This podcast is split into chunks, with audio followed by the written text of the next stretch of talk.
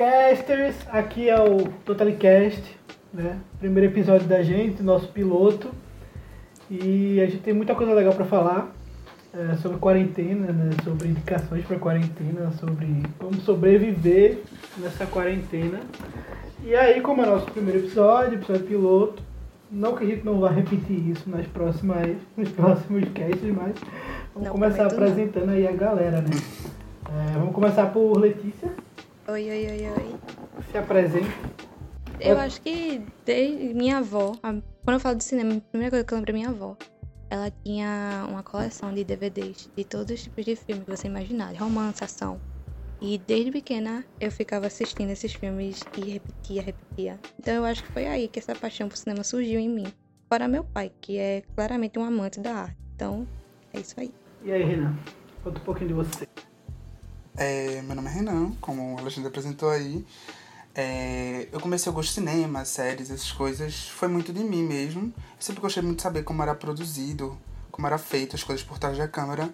E foi aí que eu me apaixonei pela área, mas não atuo na área, eu faço pedagogia. E é isso.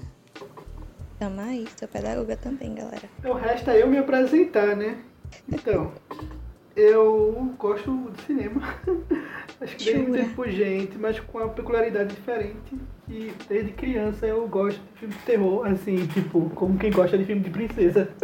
tá ligado? Desde pirra, a minha diversão era ver Mike Myers matando a galera lá e era isso que eu gostava. E sempre, sempre fui ligado à arte, né?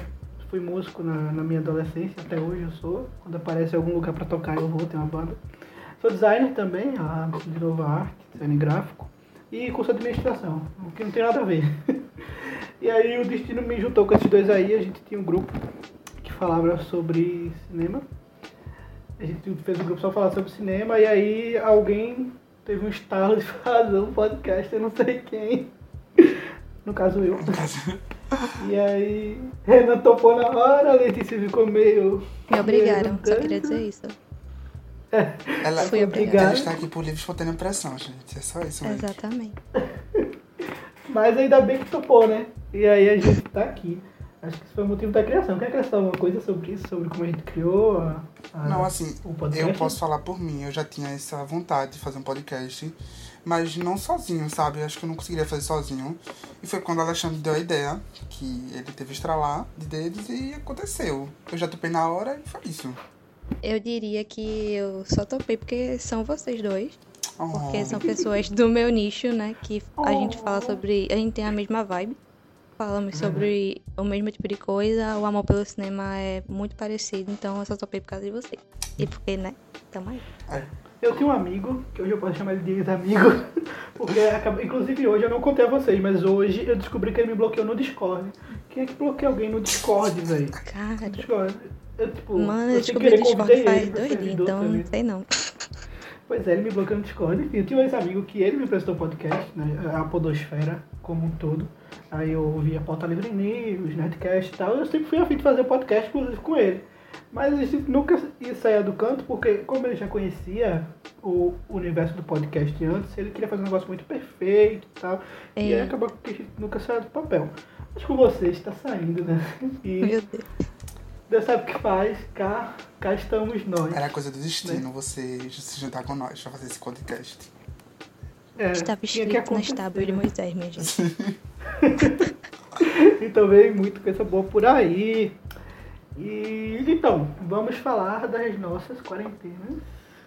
Mas antes, como uma frase que uma, uma amiga minha falou um dia desse aí, no caso hoje, a OMS fala por mim. Obrigada, meus fãs. Sempre aqui. Ai, meu Deus. É, é bom a gente lembrar das recomendações.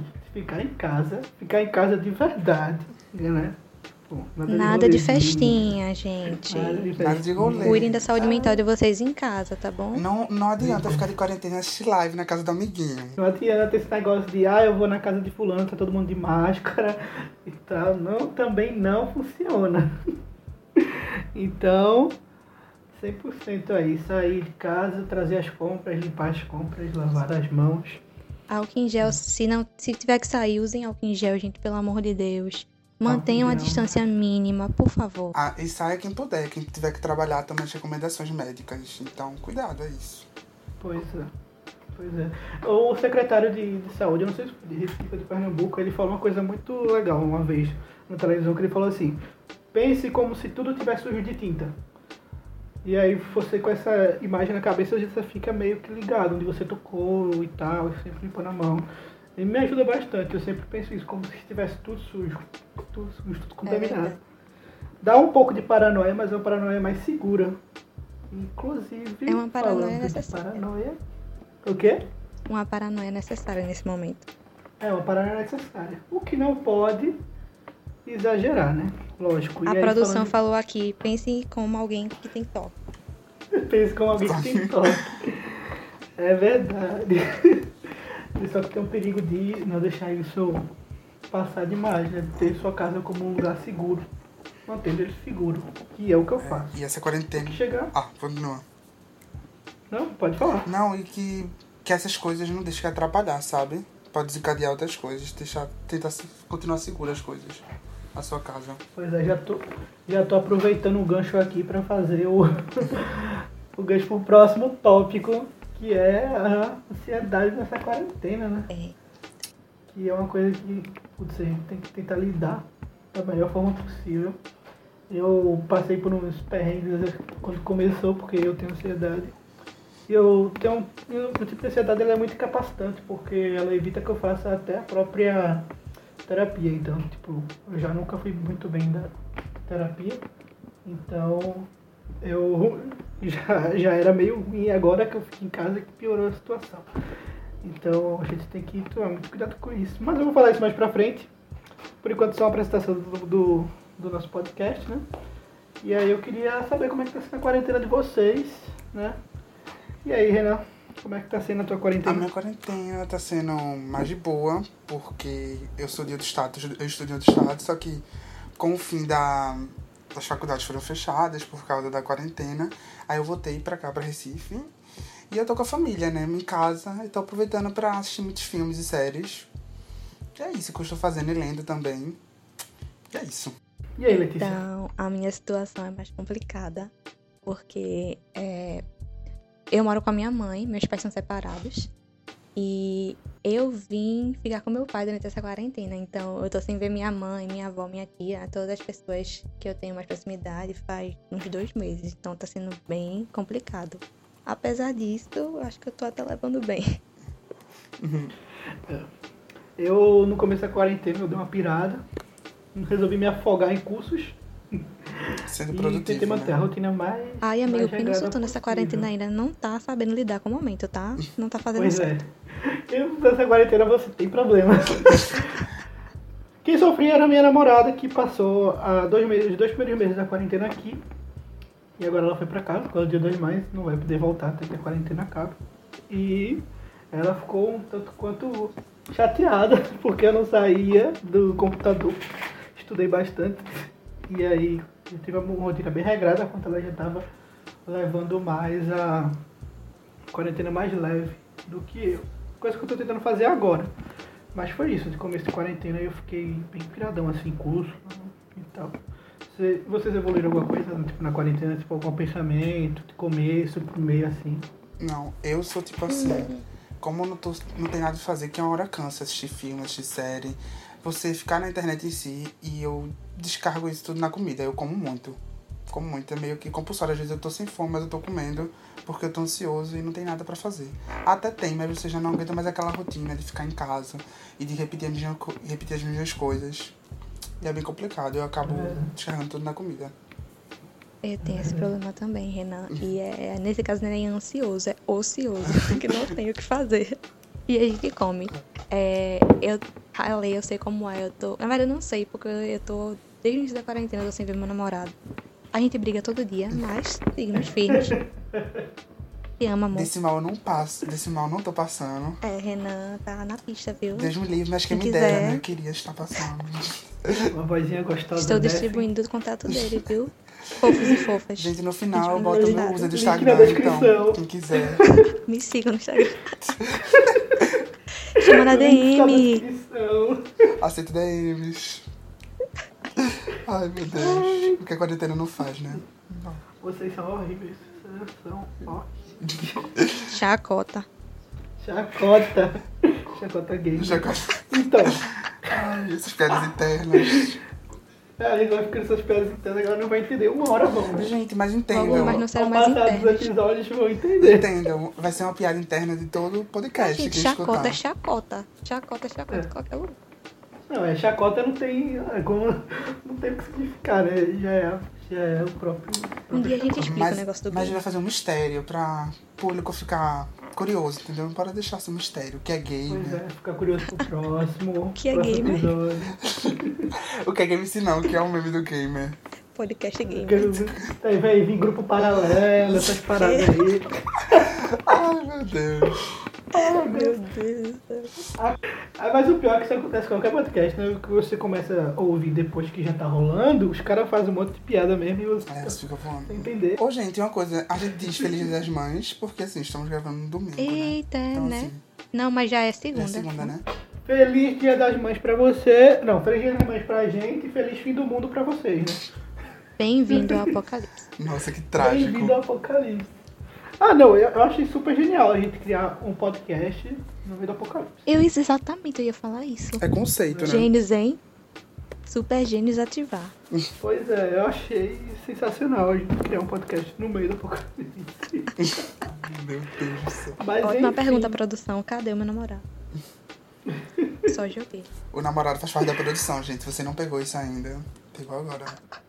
Os namorados fazem parte da produção. Quando eu falo produção, É, é, gente, os nossos Porque namorados. a gente força aqui, todo mundo é forçado a trabalhar. É, eu sou o único solteiro, gente. Então, assim, não tente Pois falar é. com eles, só comigo, viu? Não, e engraçado que na minha banda também é assim, as namoradas são as holds, elas que levam o, as coisas.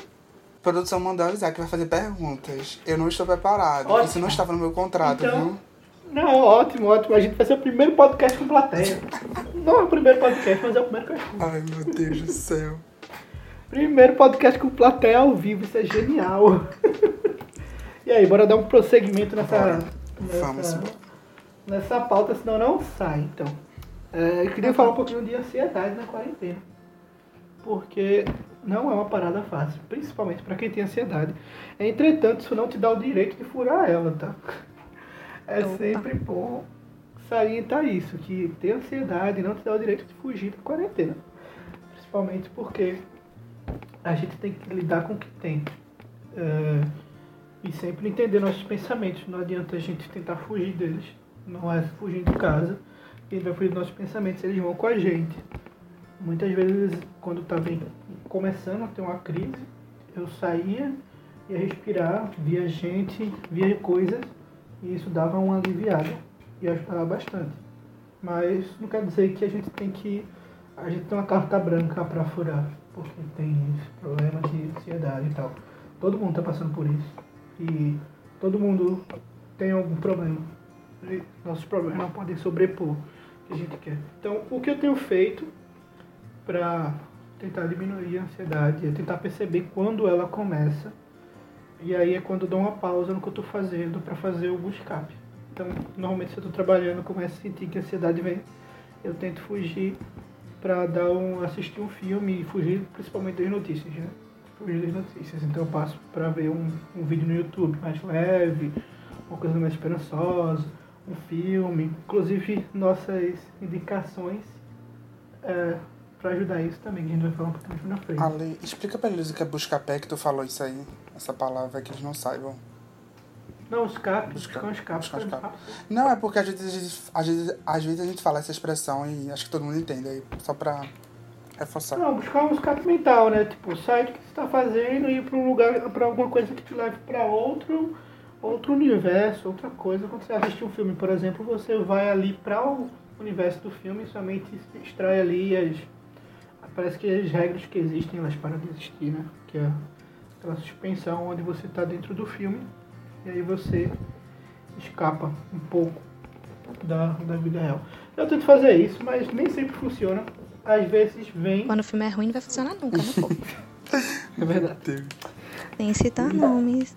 Não Isso é está verdade. Mas, Ainda teremos muito podcast pra É. falar mal do filme ruim, mas filmes no meu ruins. caso, Piores filmes do mundo, oh meu Deus. Nossa. Olha, já é uma boa pauta, hein? Aí ia passar horas. Horas. O Bruto ia ficar com 5 horas. Sim, com certeza. Mas enfim. é, eu fico. Mas quando o filme é ruim, eu fico tentando olhar a parte técnica, tá ligado? Tipo, como os caras fizeram. Aí eu sinto mais Porque eu, raiva. eu tenho essa vantagem de saber mexer, tá ligado? Nas coisas. Eu fico pensando, putz, como é que eu faria essa cena no after, sei lá, alguma coisa assim, sabe? Tipo, fico pensando como eu faria. Enfim. É, o importante é tentar isso, mas às vezes não dá. E aí vem a parte de respeitar o seu momento. Principalmente eu que trabalho com criação. É, quem trabalha livre tem prazos para entregar e trabalha quando quiser. É complicado porque às vezes quando vem a crise você fica naquela, tipo, precisa trabalhar mesmo com a crise porque não vai dar tempo de entregar e tal. Então eu me programo para ter um tempo para se a crise vier, eu conseguir deitar na cama e ficar de boa, sabe? E Importante. deixar, deixar ela passar. É complicado, mas eu prefiro deixar ela passar. Mas aí a gente tem que tentar encontrar a nossa forma de agir. E aí vocês têm tido é, algum desequilíbrio emocional por conta dessa quarentena normal, um desequilíbrio normal. Todo mundo tem desequilíbrio, né? mas É, to- somos, todos, normal? somos todos desequilibrados, meu amor. Eu já cheguei, acho que foi no primeiro mês de quarentena, que eu acho que já tá uns dois meses, né, de quarentena. E o primeiro mês eu chorei, sabe? Tive uma, não foi nem, acho que não foi nem uma crise, acho que eu só chorei porque tava descarregando, sabe? Mas aliviou e ficou tudo bem. Tipo, tem gente que usa, eu não tenho, mas tem amigos que tem, que já conversaram comigo, que usa exercício físico pra aliviar isso, pra aliviar a ansiedade, e como um válvula de escape também. Eu uso filmes, livros. Qualquer coisa que te- me tire da realidade, eu tô fazendo. Drogas não, tá, gente? Jamais. É, Ai, amiga, tu vai estar nesse ponto mesmo. eu só falei. ProErd é um programa. ProErd solução. Dá licença. Respeito meu Use drogas, mas não deixe que as drogas te usem. Mas sério, filme pra mim é, foi a coisa que eu mais tentei fazer, assistir série, assistir filme. É, pra poder ter alguma coisa que me tirasse da situação em que a gente tá, assim, confinados dentro de casa, é, com tantas pessoas morrendo ao redor do mundo. Então foi necessário pra mim. É, eu, eu confesso que eu estava preparado para isso, porque eu sou um sobrevivencialista, né? Eu, eu gosto de criar na minha cabeça plano de sobrevivência para alguns cenários. E para uma, uma pandemia, eu tinha criado. Óbvio que meus padrões eram muito mais rigorosos, porque eu pensei em um vírus muito mais letal e perigoso e difícil de se matar quando não tá no corpo humano, lógico. E aí eu meio que já tinha um planinho já feito, tanto que quando começou a quarentena eu já tinha. Minha casa já estava praticamente organizada para seguir. Já tinha uma área de limpeza de coisa, onde é que seria a área suja, onde podia ter os objetos sujos, a área Nossa, de amiga, limpeza. até eu tô surpresa. Tu nunca contou isso pra gente. Foi Sério? prevenido. Nossa, sim. É, eu sempre, eu sempre, tipo, eu sempre fiz isso como exercício mental, né? Aí agora depois, mas quando bate na porta, Aí, eu sou, tipo, você fala, caramba, sabe? Tipo, eu tava certo e eu não queria estar certo. Nossa. Eu acho que a ansiedade faz isso com a pessoa, né? Tipo, É uma, que a ansiedade, como costumam dizer, que é um excesso de futuro. E eu pegava isso meio que pra me divertir também. Criar.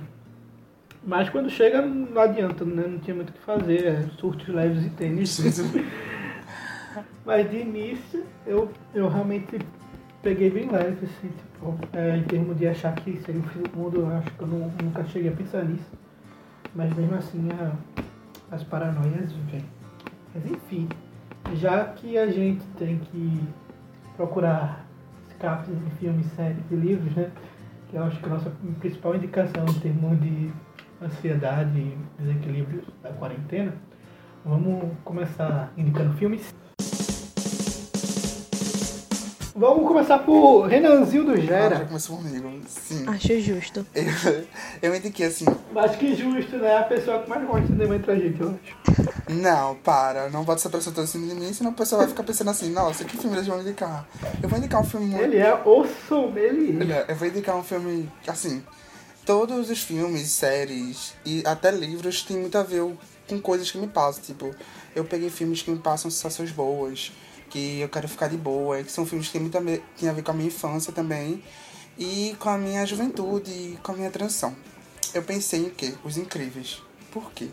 Eu acho o filme que, assim, tá todo mundo em casa, né? Não sei, a grande maioria dos jovens estão em casa porque estão com a família. então, assim, o filme fala sobre família, basicamente sobre a família. E que, e que se passa super-heróis. Então, assim, esse foi o primeiro contato que eu tive com super-heróis. Eu me lembro muito bem de eu assistir esse filme, indo no cinema com a minha mãe. E eu achei aquilo genial. Porque eu não conhecia nenhum filme de super-herói na época. Aí, claro que, já, claro que já tinha, mas assim, nunca tinha consumido. Mas pra mim, foi o primeiro que veio e eu fiquei apaixonada. Eu falei, nossa, isso é genial, tem que ter outro filme desse. E demorou 14 anos pra ter outro, outro filme desse. Mas. Sofra. Sobrevivemos, né? Mas enfim, dentre isso eu conheci DC, Marvel e dentre outros. Mas o filme conta a história, vou contar uma sinopse rapidinho. O filme conta a história de O Senhor Incrível, que é a época que heróis, é, junto, junto com a polícia, batalham contra o crime. Só que acontece. Acontece. Ai, acontece um problema lá. Um problema. Um acidente. é um acidente que o cara não queria. Não queria ser salvo. E ele processa o Incrível e que acarreta com o fim da era dos heróis. Aí eles têm que ficar reclusos e eles têm que viver como pessoas normais. Sendo que ele casa com a mulher elástico antes disso. E ele tem uma família com dois filhos. E aí mostra isso. A família sendo super-herói e relata a família. E é isso. E tem o segundo filme, É. que foi. Ah, vocês querem comentar? O primeiro filme. É, sabe o que é engraçado desse, desse filme? É porque se você pegar a narrativa de heróis, que eram heróis contratados pelo governo, de repente eles não podem ter mais heróis, É. e aí eles trabalham eu que sombras. Eu posso estar falando de, de Os Incríveis, como eu posso estar falando de Watchmen. Um filme mais 18, pesadíssimo. Não, e ele. E é um filme pesadíssimo. Se você assistir com criança, eu assisti esse filme com criança, só me liguei nas partes. Mas ele traz uns problemas quando você é adulto, que assim, seus pais discutindo, assim, acho que eu tenho. Eu sou meus pais são juntos, mas assim, eles continuam brigando, essas coisas. Mas acho que Letícia pode falar melhor, que os pais são separados, não sei se ela pegou essa parte. Então é muito problemático isso. Então são dois filmes, assim, a Pixar fazendo as coisas, né? Um filme pra quando você vê criança e você vê adulto.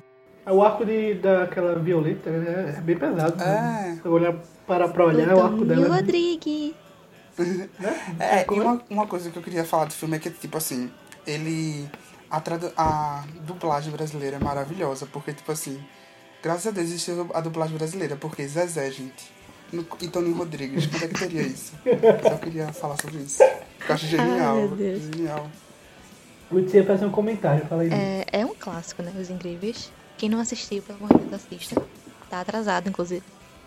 É, realmente, a dinâmica da família funciona de uma forma ótima em cena, principalmente quando eles estão todos juntos lutando. Sim.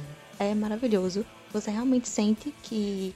Vocês meio que se sentem parte da família, né? Porque, ai, quero um poder pra fazer parte. Zezé é o melhor personagem, maior e melhor que todos, com licença. Tanto que no segundo filme é que fica mais explícito que as melhores cenas são com ele. Sim, perfeito. Nossa. E assim, amo, amo os incríveis, perfeito. Nada a declarar, mas Não, aí eu indico os dois filmes ou cada um vai indicar um? Como é que vai ser? Não, se quiser ir. É melhor a gente ir alternando. É, não, é porque se É, quiser eu pode indico, ser. porque vai ser. Eu vou indicar os Incríveis 2 também. Então, causa que a produção disse que não assistiu os incríveis 2. Nossa. Como assim, Alexandre? Que é isso, produção? nossa. Ah, foi, a gente ficou de assistir junto, mas eu Não, acabei aí- assistindo sem ela e eu Eu indico. realmente. Alexandre não gostou. Alexandre, tu não gostou de Incríveis É. 2. Eu não gostei, eu não achei que não teve o brilho do primeiro. Ah, Foi meio- claro. Vamos discutir sobre Eu achei isso. assim que eles, eles quiseram, eles quiseram fazer um filme de mensagem, mas aí eles esqueceram todo o resto. sabe? Ai, eu não achei ele panfletário, Eu não. acho- Não é Foi lugar o de que falar. foi a mesma ser coisa melhor. Não, assim, foi uma coisa que me afetou com Sabrina. A, a, a militância de Sabrina ela ficou maior do que a própria do que a própria história, sabe? Do que o próprio enredo. Eu senti isso, na, acho que na terceira ou na segunda temporada, que foi quando eu parei. Porque eles começaram a forçar situações pra militar por cima, sabe? E eu acho que ficou maior que a história. Não que isso aconteça em Os Incríveis dessa forma tão exagerada que eu achei em Sabrina, mas mesmo assim acontece. E eu acho que, tipo, beleza que é um filme de mensagem e tal, mas tem que lembrar que é um filme pra criança, é um filme pra ser divertido mesmo, pra ser feliz. E que, tipo, acho que ele, ele falha um pouco nisso, sabe? Então esse negócio toda diversão e tal. Eu, eu acho que eu senti um pouco de ino- falta de inocência no filme, sabe? Então, eu, fa Eu achei ele muito é, eu vou falar agora do Incrível 2. Falo, continuo, porque é dobradinho os Pode dois. falar. Posso? Ah, pode falar. Aí eu vou indicar meu segundo filme, que eu acho que é uma dobradinha, porque assim, O filme, o primeiro filme saiu em 2004, ou foi 2003, não me lembro. Aí só depois de 14 anos, que foi em 2018, que saiu Incríveis 2. E, tipo, a com... é uma continuação direta o filme. Onde o primeiro filme termina, o segundo filme começa. Então, se você ainda não assistiu Os Incríveis 2, Os Incríveis, o primeiro Incrível, e quer assistir os dois, assista. Porque vai valer a pena, assistir os dois de conjunto. O segundo filme fala da mulher elástico. Ela não, tem mais foco nela porque ela sai de casa, é um tema, tema atual, que ela sai de casa para trabalhar e o pai tem que lidar com as crianças. Aí mostra essas cenas também, que assim, que mostra a nossa realidade. E eu, tra e eu queria falar só do traço da animação, que eu acho maravilhoso, que assim, e ele conta ele melhorou, mas não perdeu a singularidade dos personagens, tá entendendo? E também ele ele é meio futurístico, mas a estética dele é todos os anos 50 e 60, as roupas, os carros, os telefones, os rostos quadrados dos personagens. E é isso. E eu queria pontuar que trouxe aqui que ele ganhou o Oscar de melhor animação em 2004. E ele também e o calma, e ai gente. Calma. Deixa eu me lembrar agora. Bafta. Calma. E o diretor, que é Brad Bird, ele é o mesmo diretor de Ratatouille. Eu tô, tô trouxendo curiosidades aqui que eu acho que vale a pena. É, E ele, e ele que faz o personagem, e ele que dubla a voz de Edna, que eu acho maravilhoso. Então, sensacional. Só queria Ah, esse eu pontuar realmente também não sabia. que ela é a melhor personagem do lado de Zezé. Então, e os dois, e os dois juntos no segundo filme então. são perfeitos. Então, era só isso que eu tinha que falar. Sobre isso que a Alexandre falou, de ser um filme, é, faltar, faltar esse brilho, né? Uhum. É, eu acho que por ter demorado tanto tempo pra entrar em produção, pra ser lançado, eu acho que eles já contavam que muito adulto ia assistir esse filme. Não só as crianças. Muita gente foi assistir esse filme no cinema. Eu fui assistir esse filme no cinema. Então, eu realmente acho que poderia ser mais. ter mais essa inocência. Mas também acho que pode ter sido proposital mesmo eles fazerem dessa forma. Pegar um tema tão atual quanto é, a saída da mulher de casa, a entrada no mercado de trabalho e o homem tendo que ficar em casa e cuidar das crianças. Então, eu acho que pode ter sido proposital. Aí, eu- Não, eu sei, assim, é é uma questão de tipo premissa quando eu É gosto um filme mesmo, de é. animação, principalmente da Pixar, eu vou esperando uma coisa mais leve, tá ligado? Igual a Viva, né? Que tu adora. polêmica, gente. Alexandre não gosta de Viva. É.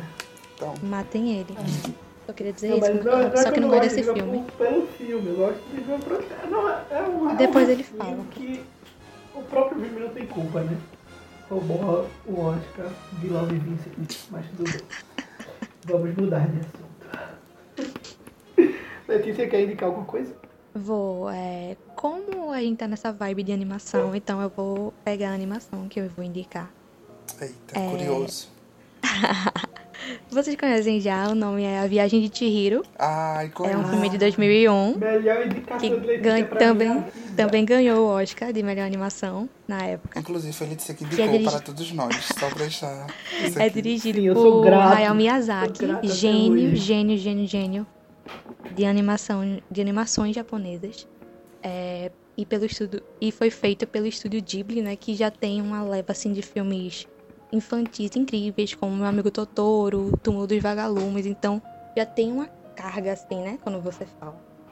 É. E esse filme, ele assim, principalmente nessa época de quarentena, ele é um filme que te tira de onde você está. Você vai, você entra, embarca na história de uma forma e quando você vê, você já tá pegando o personagem principal, que é a Chihiro. Eu vou falar rapidinho a história, não vou dar spoiler, eu vou falar muito por cima. É, ela é uma criança de 10 anos que está se mudando com os pais.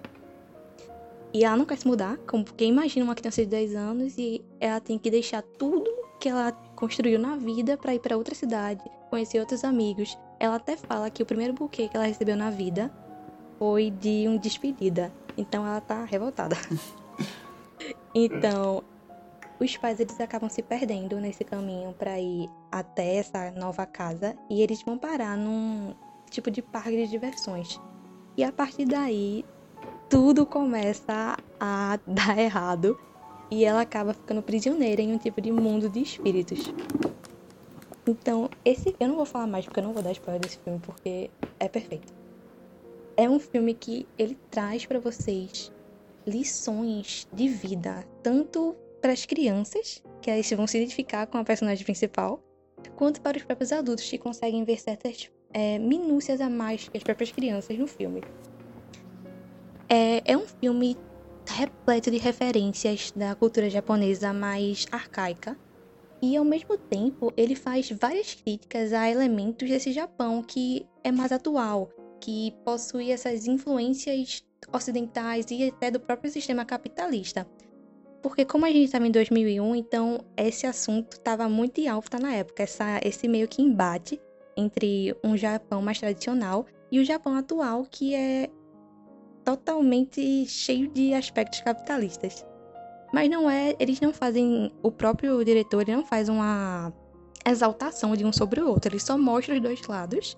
E esse contraste entre os dois é uma coisa que me chamou muita atenção no filme e deixa tudo muito mais interessante. Alguém quer falar alguma coisa? É verdade, é verdade. Eu, eu senti isso, tipo, eu sentia aquela crítica, sabe? Tipo, no filme, eu falei, caramba, isso, eu estou assistindo uma crítica social foda. Enquanto as crianças estão, ai, a menina, os pais dela, e não sei o quê. Sim, sim. Eu, aquele negócio quando você fica adulto, você assiste as coisas, visão. tipo, vê umas coisas que você não via antes, aí, tipo, é igual, é igual eu com Space Jam. Shrek. Eles fazem várias, eles fazem várias referências ao, ao, a Hollywood, a como funciona os filmes por trás das câmeras, coisas que a gente só sabe depois que fica velho e vai, e vai gostando e vai prestando atenção nessas coisas. Aí você pega umas piadas que você não pegava antes. É mais ou menos isso, sabe? Você vai vendo as coisas. E aí, não tem alguma coisa a acrescentar? Não, e assim, assistiu, né? assisti. Eu, tipo, nunca tinha visto uma animação japonesa. É japonesa, né? Se eu não dizer que eu tô errado. É. Tá certo. Tá certo, né? É, nunca tinha assistido e assim... E, tipo, todo mundo já tinha falado, ele já tinha ganhado o Oscar. E, assim, eu achei surpreendente, sabe? Quando eu vi, eu achei inovador, tipo assim, pra mim. E quando ela entra no mundo e vê aquilo tudo, eu acho os traços, eu gosto muito de ver animação os traços. Porque eu gosto quando um diferencia do outro. É tão diferente da gente aqui, do americano que a gente consome. Mas assim, e também tão próximo, sabe? Que a gente consegue se identificar com a Shihiro. Porque eu fiquei. Me botei no lugar dela se eu tivesse 10 anos, tivesse me perdido, e se fosse parar nesse mundo, então esse mundo paralelo ia ficar muito. E eu achei um filme muito emocionante, sabe? Eu chorei no final, ah, porque eu choro com, tudo, porque. Eu não vou dar spoiler, né? Eita, que me esqueci. Eu, eu, eu sou uma pessoa que. Eu sou relativamente difícil de chorar. Eu choro em filme, mas eu sou relativamente difícil de chorar. Não sei, porque eu não tenho muita coisa. Mas eu chorei com esse filme, com a cena que depois eu fiquei pensando, putz, por que eu chorei com isso? Que a construção das cenas é tão boa que ela te faz sentir a, aquele, aquele momento ali de uma forma que não é um momento que é um momento tocante. É a construção dele que faz ser, ser tocante. Inclusive, é. Ai, aproveitar que não falou dos. aproveitar que não falou dos traços, tá? Eu sou muito suspeito para falar de traço, principalmente para os estúdios de Gibbon, né? Que chama Gibbon. Eu não sei. Ghibli, eu acho. Isso do Ghibli. É Ghibli? Ah, ah. Ghibli ou Ghibli, alguma coisa assim. Enfim, sobre os traços desse, desse estúdio, porque eu sou um grande fã de lo-fi e Eita. essas músicas para estudar e relaxar que eu escuto direto. Explica o que é isso, Ale, porque talvez... Lo-fi, lo-fi, lo-fi beats. É só jogar no Google, é só jogar no YouTube. Lo-fi é a primeira coisa que vai aparecer uma live. Que tá desde 2018, eu acho. Com as músicas bem calmas, bem tranquilas. E toda a estética da, da por assim chamar, cultura lo-fi, né? Que é basicamente uma, uma cultura ali. É, ela é toda baseada em, em desenhos japoneses nessa pegada mais estúdios Ghibli. Não tão aqueles animes tipo Dragon Ball, essas coisas mais exageradas, né? É bem esses. Porra de bomba, uma coisa mais, mais calma. Que, calmo, tranquilo. Uma coisa e mais é uma coisa que eu tenho consumido né? bastante. É uma coisa que eu tenho consumido bastante esses dias. Tipo, é, child beats, essas coisas mais leves, mais tranquilas, mais frias. Mas enfim, é só pra dizer que eu sou suspeito para falar mesmo, porque eu gosto muito desse tipo de arte. E aí, galera? Então, Agora tu, né? é... Ale, ele falou uma coisa muito importante nesse filme, que é construção. A construção da personagem principal é maravilhosa. A Chihiro que entra no parque é totalmente diferente da Chihiro que sai. Uhum. Tudo que ela passou lá é, fez com que ela evoluísse como ser humano, evoluísse como pessoa.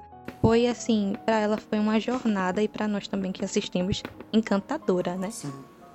É, uma coisa também que me chamou a atenção nesse filme, e eu fui pesquisar porque eu queria entender melhor, é que essa relação do personagem Haku é baseada numa religião chamada Shintoísmo, em que eles. É uma religião antiga e é politeísta, né?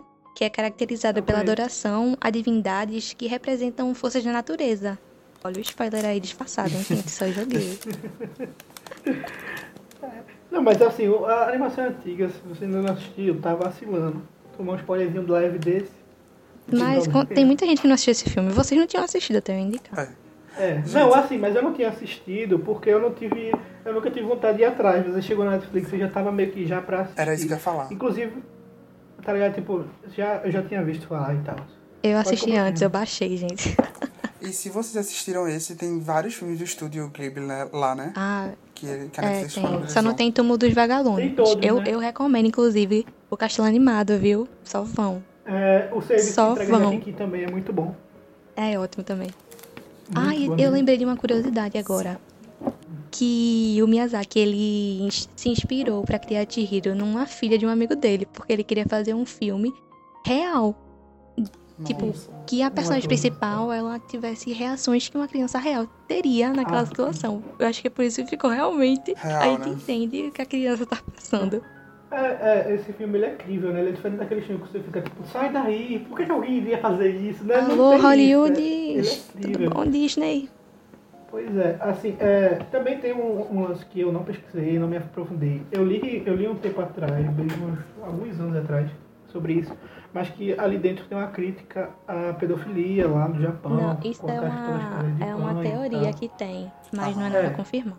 Nada confirmado, mas eu assim, e assim, eu senti isso também no filme, meio que tipo, realmente parece que, sabe, o jeito que constrói a, casa de banho em si, Assim, ela É. lembra, ela lembra isso. Não sei se foi intencional, mas ela realmente lembra isso. Você sente aquele aquele mal-estar ali da, das pessoas que trabalham na casa de banho. Enfim, posso ir pro meu? Pode. pode.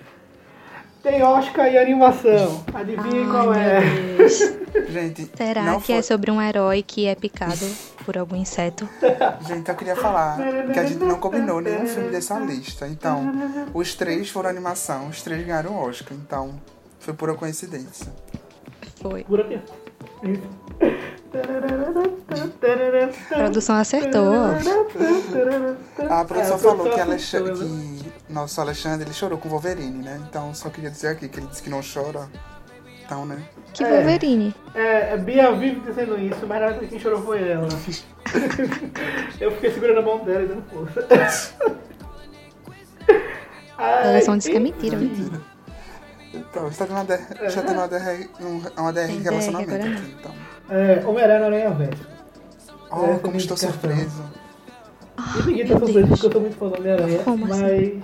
Eu acho que esse filme específico, na verdade, todos os, os filmes que eu vou trazer aqui, eles têm em si uma estrutura parecida, que é de um personagem que desacredita dele mesmo e aí depois ele ressurge. E eu acho que isso é muito importante pra gente é nesse momento que a gente tá isolado. E contando também com o momento político que a gente vive no país. Tudo isso faz com que a gente sinta-se errado em estar certo, ou sinta-se sozinho em estar certo. E principalmente quando a gente está preso dentro de casa fazendo certo, que é manter o isolamento social e aí ver nossos amigos saindo, às vezes faz com que a gente sinta que a gente está sozinho. E já dando spoiler da próxima indicação, a, a primeira ordem ganha quando ela, quando ela faz a gente acreditar que a gente está sozinho. Ai, gente. Militou total, hein? Então, a gente não pode deixar que isso aconteça, que esse sentimento invada a gente, e eu acho que Homem-Aranha no Universo ele traz muito disso. Porque é, a, a jornada de Miles Morales dentro desse filme ela é sensacional, se descobrir poderes, de, de se descobrir, né? Ele, se, ele descobre os poderes dele e o legal da, da trama é essa, que o fato não é ele descobrir o poder dele, é ele descobrir quem ele é. Porque é, o quem ele é é muito mais importante que o poder dele. E isso resgata a essência do Homem-Aranha que a gente perdeu há muito tempo. Né? No- nos últimos filmes do Homem-Aranha, a gente recu- a gente recuperou agora com, com Tom Holland essa essência de o Homem-Aranha ser mais do que os poderes, porque a gente não tinha isso nos outros, a gente sempre teve o Homem-Aranha mais. É, eu sou Homem-Aranha, tenho poderes e é legal, e é isso. O que não é, sabe, nos quadrinhos você vê que o Homem-Aranha podia ser eu, podia ser você, podia ser qualquer pessoa, porque o, o grande lance do Homem-Aranha, o grande poder do Homem-Aranha é o que ele é, e não os poderes dele. Então, o Homem-Aranha Verso recupera isso e mostra de uma forma muito, muito sensível, muito boa. E eu queria dizer uma curiosidade aqui externa. Alexandre, um lá, é no mundo das premiações aqui, ele fez com que a Disney gastasse dinheiro imprimindo é, capas de DVD de Detona Ralph como ganhador do Oscar, mandou para as lojas um dia antes da premiação. Nossa. As lojas abriram depois da premiação com o DVD de Detona Ralph escrito ganhador do Oscar, mas eles não ganharam o Oscar. E isso é impagável. Esse é teu filme preferido do Homem-Aranha? É, é o meu filme favorito também. De longe. E com toda razão, né, gente? Pelo amor de Deus, o que é esse filme? O que é. Esse filme ó, é perfeito. Nossa, É perfeito. A cena. A cena que ele perde uma pessoa especial, como tem todo Homem-Aranha. me Ah, Nossa. pra mim foi. Olha, e o bem, me perdoe, mas. Isso nem é spoiler, né? Porque acontece, acontece todos, com todos os Homem-Aranhas. Gente, aquela Mas- cena me partiu o coração. Eu fiquei muito Não, mas essa cena é eu uma fiquei coisa que. chateada demais. Isso é uma cena que parte nosso coração porque fere a gente, né? A gente vê a nossa infância morrer, de certa forma ali, porque aquela cena tem toda a conexão com a gente, com a nossa Com infância. certeza. Porque é claro, aquilo ali é claro que é que é pra gente, que é falando da nossa infância, pegando a nossa infância e plá! e assim, eu, Lágrimas. eu falo. Chuva de verão. Eu falo como negro que eu queria ter assistido esse filme naquela. uns anos atrás, quando eu era infância, porque eu imagino a representatividade que aquele filme é. Sabe? Eu acho ele tão perfeito, porque assim, não se faz, não se faziam, não se faz, não se fazia filme de heróis naquela época, quando eu era criança, quando eu era 10, 11 anos. Então assim, e ver esse filme agora sendo feito e ele sendo perfeito, que eu acho que é um filme redondo, e todas as, as animações que são colocadas nele, tipo, eu acho genial. Genial, genial. É, é, realmente esse, esse fato da representatividade a gente, como a gente não sente do jeito que a gente sentiria se fosse porque hoje a gente já tá mais velho, também já tá mais mudada, mas pra quem é criança sentir isso é incrível. Eu me sentia muito representado quando eu via filmes de heróis com Blade. Né? Na verdade eu amava Blade. Blade naquela época, porque eu, eu me sentia o próprio Blade, eu já era incrível ali. Mas tipo, eu tinha Blade e os X-Men. É. E só. Não tinha aquela gama de coisas que tinha. E é, o Homem-Aranha no Universo vem justamente pra isso. No filme só ele, ele tem uma representatividade gigante de oriental, de negro. Né? Ele tem uma representatividade muito E grande. de ver agora quanta E gente acho- vai ser influenciada por esse filme, né? Tipo, conhecer o Homem-Aranha por certeza. esse filme, assim, quanto vai mudar.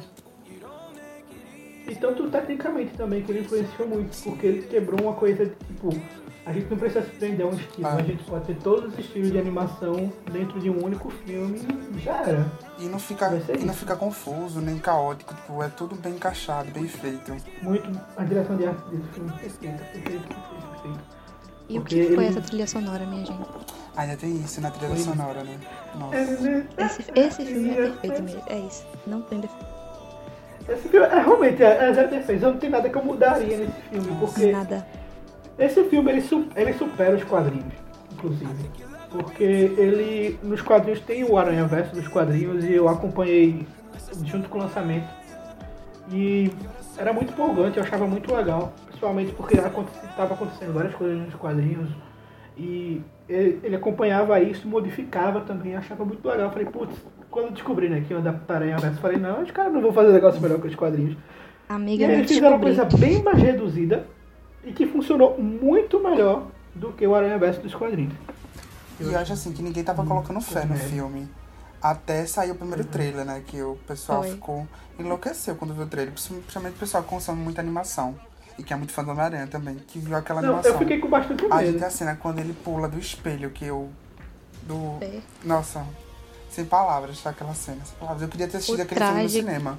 Mas O não. traje que ele usa no final. Ah, Ai. Eu vi, eu, vi, o filme- sofrer. eu vi o filme na pré-estreia, que não teve pré-estreia. Que foi no dia normal, numa noite. Foi a primeira sessão, foi numa noite, dia normal. E eu fiquei bem triste com isso. Mas assim, quando saiu o trailer eu fiquei com medo, porque eu falei, putz, esse filme de animação vai cansar a vista. Porque é muito dinâmico, né? Tipo, tem uns, uns efeitos ali atrás, um negócio bem dinâmico. Mas eles fazem de uma forma que não cansa. Sobre, o, sobre a animação, eu acho que ela. É, a- quando eu vi o trailer, eu achei que ia ser uma coisa que ia ser cansativo para os olhos. Mas não foi. Foi uma coisa que um- eles conseguiram fazer de um jeito que ficou incrível, bonito e que ainda assim consegue gerar aquela imersão dentro, do, dentro da, da animação. Porque quando eu vi o primeiro trailer eu fiquei com medo de não conseguir fazer essa ligação, sabe? Ah, os efeitos cansarem muito, o tipo de animação cansar muito, tirar, tirar do filme de vez em quando e tal. Então, isso não aconteceu, fizeram isso com maestria e eu achei isso incrível, assim, tecnicamente falando do filme. Finalmente, hein, Sony? Finalmente acertou um. Graças a Deus, Sony. Nunca te Você não critiquei. fez mais que Nunca. sua obrigação. Ah, depois de Homem-Aranha 2 e Sam Raimi foi só ladeira abaixo. Nossa. Sem comentários. E aí, Renan, indica mais um pra gente? É, vou indicar. Que assim, esse filme é um dos meus filmes, tá na lista dos meus filmes preferidos. Que eu acho que assim, esse, quando eu assisti esse filme, foi uns anos atrás, ele mudou tudo que eu queria fazer, como eu queria fazer, que é Clube dos Cinco. Que o, né? o filme fala de. da juventude, sabe? Ele é um filme da década de 80, mas assim, ele ainda é muito atual em tudo. Mas ele ainda tem coisas que ficaram datadas, sabe? Que assim. Essa é a graça. Hã? E essa é a graça. É, essa é a graça. Você- não, a gente tem que ver como. que. Quando indicar uma série, mais pra frente, que a gente vai indicar umas séries, também ficou datado, mas assim, eu acho que a gente tem que olhar, não com o olhar da gente agora, a gente tem que olhar daquela época. Aquela época era aceitável as coisas. Então a gente não pode olhar com um olhar anacrônico. E Clube dos Cinco fala de cinco jovens que ficam detidos na escola porque fazem coisas que não era pra ser feitas na escola e eles vão e ficam no sábado detidos o dia todo. E lá, tipo, é, John Hughes, ele trabalha com estereótipos. Aí tem o nerd, tem a, tem a patricinha, o atleta, a revoltada, a louca.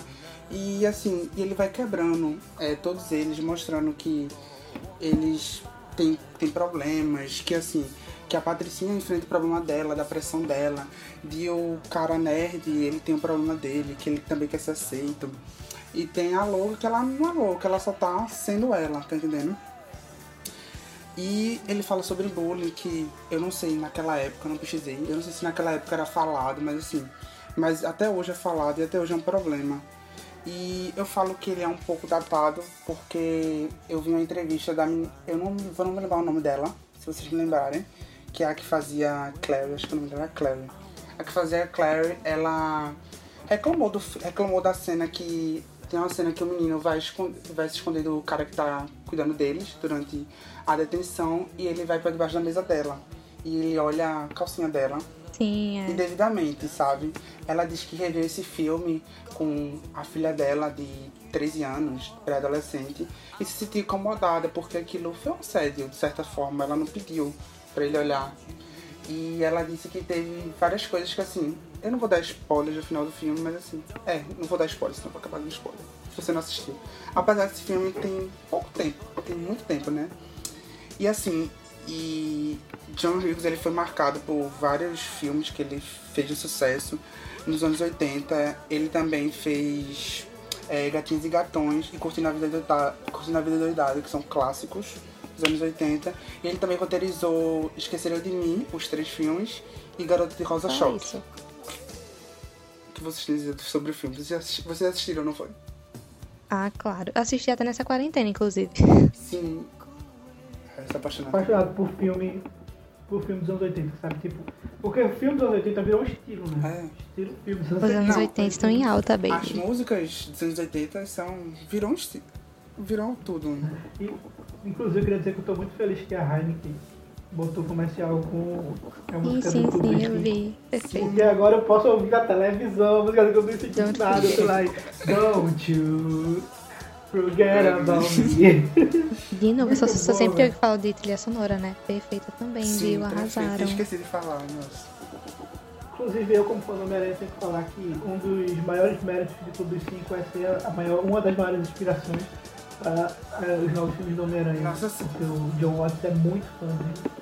Tanto que ele pega o- um dos, dos professores lá, ele é, uma, ele é um personagem de Freaks and Geeks, né? que é o gato de gatões. Né? Tipo, ele, ele, ele resgata muitas referências aos filmes dos anos 80 e essa temática. E aí eu gosto muito, velho. Eu acho que se você for assistir Clube 5, aproveita e já pega Curtindo a Vida Doidado. Aí se quiser ver a série, já vê o, o Freaks and Geeks. Porque, é, tipo, tudo, toda essa atmosfera, eu acho ela muito boa, porque assim, embora tenha filmes pesados e errados, e errados hoje, como a série e tal, é tudo tratado com uma leveza tão grande que você consegue separar. Não é aquele negócio que é, que é datado e que, que faz muito mal, sabe? E o que está acontecendo. Porque a leveza ali do filme, do, do contexto, você consegue, entre aspas, né, relevar, relevar isso e se torna um negócio muito divertido. Assim eu acho. Óbvio que não, não deixa de ser errado, mas dá pra, dá pra relevar ali por causa do, da leveza do momento. e o filme passa uma mensagem muito boa, porque tipo, eles têm que fazer uma redação. Quem vocês acham que são? E assim, eles são colocados em caixas dentro daquele, eles se colocam. E É no final do filme eles saem dessa caixa e viram, viram essas pessoas totalmente diferentes. E, e esse é o filme, e essa é a ideia que o filme passa, sabe? De você não precisar se encaixar pra você ser feliz. Você não tem que ser a nerd, você não tem que ser ne- o nerd, você não tem que ser a patricinha. Você pode ser mais que isso, mais que um rótulo. E só pra completar, uma coisa interessante, eu tava vendo um documentário sobre, sobre filmes e, e a cultura aí, assim, em geral. E eles são adolescentes. E que eles são pessoas que têm suas aspirações e tudo mais. E isso desleixou a uma série de filmes que entendem os adolescentes como adolescentes e que reverbera até hoje. De certa forma, reverbera até hoje. Até hoje você tem filmes que pensam nos adolescentes como indivíduos pensantes, consumem e têm gostos e essas coisas.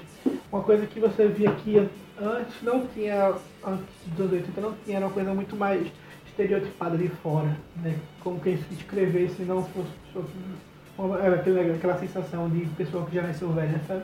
Quando você vê que já escreveu que já, já nasceu velho.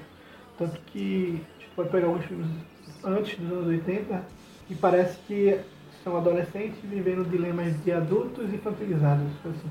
Não sei se dá pra vocês entenderem. E eu acho que Clube 5 e os outros filmes da, dos anos 80 eles têm essa importância por isso. E eu queria acrescentar mais uma coisa que, tipo, durante esses filmes que ele tava fazendo, é, os, os filmes de adolescente eram tratados como hipersexualizados e que ele só que só que o jovem só queria saber de drogas e sexo. Só que John, ele veio com esse com essa leva de filmes que tratava adolescente como ele era. Um adolescente que tinha seus traumas e que sofre a pressão dos pais, que por, pra ser que eles querem ser, que os pais é, se espelham neles. E tudo isso foi de uma forma que o jovem viu. Tanto que o, a grande maioria dos filmes dele bateu a bilheteria e, E ficou em primeiro lugar no- nos Estados gente? Unidos. E é isso. Indica alguma coisa aí pra gente. Ah, sim, meu momento de brilhar chegou. é, o filme que eu vou indicar, eu assisti nessa quarentena. Eu falei até pros meninos. E foi um filme que me emergiu totalmente na trama. Que é Entre Facas e Segredos. De Ryan Johnson. Calma, Renan, se tô- Você vai ter esse momento. Você vai ter esse momento. É, é um filme claramente inspirado nos clássicos de detetive e nas obras de Agatha Christie. É, gira em torno de uma investigação da morte de um famoso escritor, no qual todo mundo é suspeito. A família, as pessoas que eram próximas a ele e a graça do filme é você tentar descobrir quem matou, que é um clássico já também.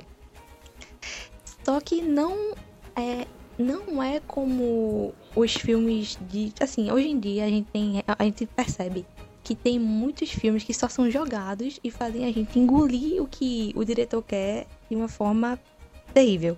E esse filme ele puxa e os detalhes que são é, postos minimamente pra gente fazer toda aquela investigação e tentar descobrir quem foi. O roteiro desse filme é perfeito. Eu senti como se fosse, sei lá, as migalhas de pão pra não perder o caminho de casa, ou o fio vermelho, sei lá, do labirinto do Minotauro. É perfeito. O roteiro bato palmas de pé, porque foi muito bem escrito. Tudo se casa de uma maneira perfeita, os detalhes que eles colocam. E em si, eu acho que pra mim não foi. A surpresa não foi quem matou, mas como matou, que foi muito bem bolada. Renan, vá, fale, fofinho. Não, assim, eu, Fale. eu reconheço todos os méritos do filme, sabe? Eu mesmo, eu acho a fotografia do filme lindíssima.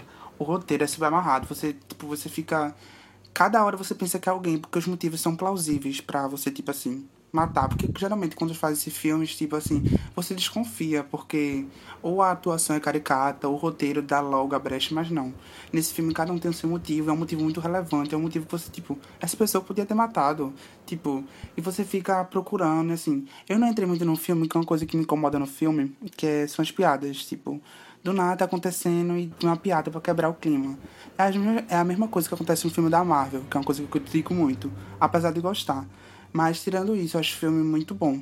Isso é só um problema meu. Eu acho que quem não gostar, quem, quem gostar, quem relevar isso vai ser, vai ser muito satisfeito. E eu, Eu imagino que... Eita, fala, fala ali. Não, pode falar, pode falar. é que Ryan Johnson, ele realmente queria que a gente não tivesse ideia de quem fosse a pessoa que matou. Tanto que ele pegou um elenco, tipo, de peso. Daniel Craig pra ser o investigador, detetive que nunca erra. Chris Evans, Jamie Lee Curtis, é... como é o nome Renan, da menina de Os Três Porquês? Ai, Catherine Langford. Que é o. É a Toni Collette também de Hereditário, que é outra atriz monstra. Então são vários atores muito famosos e você fica, pode ser qualquer um. E eles dão motivos pra cada pessoa ali querer ter matado o falecido. Eu acho que o filme ele, é- ele tem uma pegada um pouco diferente, assim, não é todo mundo que vai curtir. Mas quem compra a. Quem compra a proposta do filme se divertir bastante. Eu gostei muito de Facas e Segredos. E eu acho que ele tem uma proposta muito diferente de todos. Ele faz. ele pega o que. um, um gênero que já tem bastante coisa e transforma ele de outra forma, né? Pega uma. É o proposta Murder muito- Mystery, né, que chamam? Oi? É o Murder Mystery que chamam, né?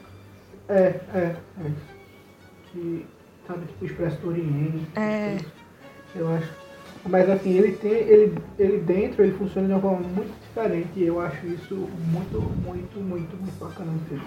E, Ah, e pra quem gostou do filme, e quem, quem vai assistir, né, vai ter a continuação. Não me pergunte como, Adoro. mas eu acho que deve seguir o, de- o detetive, que é Daniel Gray. É, não sei como eles vão arranjar orçamento pra um filme com tanta talento desse, mas tudo bem. Ai, É, não, gente, Daniel tem Craig- Vingadores Ultimato, então qualquer orçamento, verdade. né, barra, né. Falando em Daniel Craig, tá eu achei nesse filme ele tá. Ai, Assim, que outra coisa. Quem é Daniel Craig, gente? 007. Eu fiquei tipo, nossa, ele mudou. Não é mais tipo aquele britânico, sei o quê. É um americano caipira. Daniel Craig, eu não Tipo- conheci ele em nenhum outro papel, velho. Eu fiquei impressionado. Tava ótimo, ele perfeito pro papel. Eu vou fazer uma Parabéns pra quem escolheu. Eu vou fazer uma crítica, porque assim, eu acho ele caricato. O ator tá bem, mas eu acho que. Mas é proposital, tu ele sabe. tá né? perfeito, ele tá à vontade no papel, mas eu acho que o filme, pra mim, né, pelo menos na minha opinião, não encaixa muito bem com o jeito dele todo caricato. Mas aí é o problema do, da direção, que não soube. É, eu acho que ele entrega o que Não, a direção ele- não, ele pede. entrega, mas eu acho que o filme não- agrada, aí é outra história. Mas eu acho que o filme não consegue, tá ligado? Deixar que isso Aham. sou, soe natural. Por mais caricato que seja. Entendi. É, é aquele negócio, tipo, a gente tem que reconhecer o bom ator, É. mesmo uma direção ruim, né? Porque ele é, É. aquele cara que ele entrega o papel e é isso. Então, já que estamos nessa aí, já que eu tenho que criticar um filme aí, eu queria indicar três. Acho que já, Qual Eu será? dei, Qual será? eu já dei um spoiler já no começo, né? Ih, Mas foi. é a trilogia Star Wars. A nova Alexandre. A nova, A né? nova. Tão boa ela. Apesar dos pesares. Não, peraí, tu vai indicar a nova mesmo? Eu tava sendo irônico.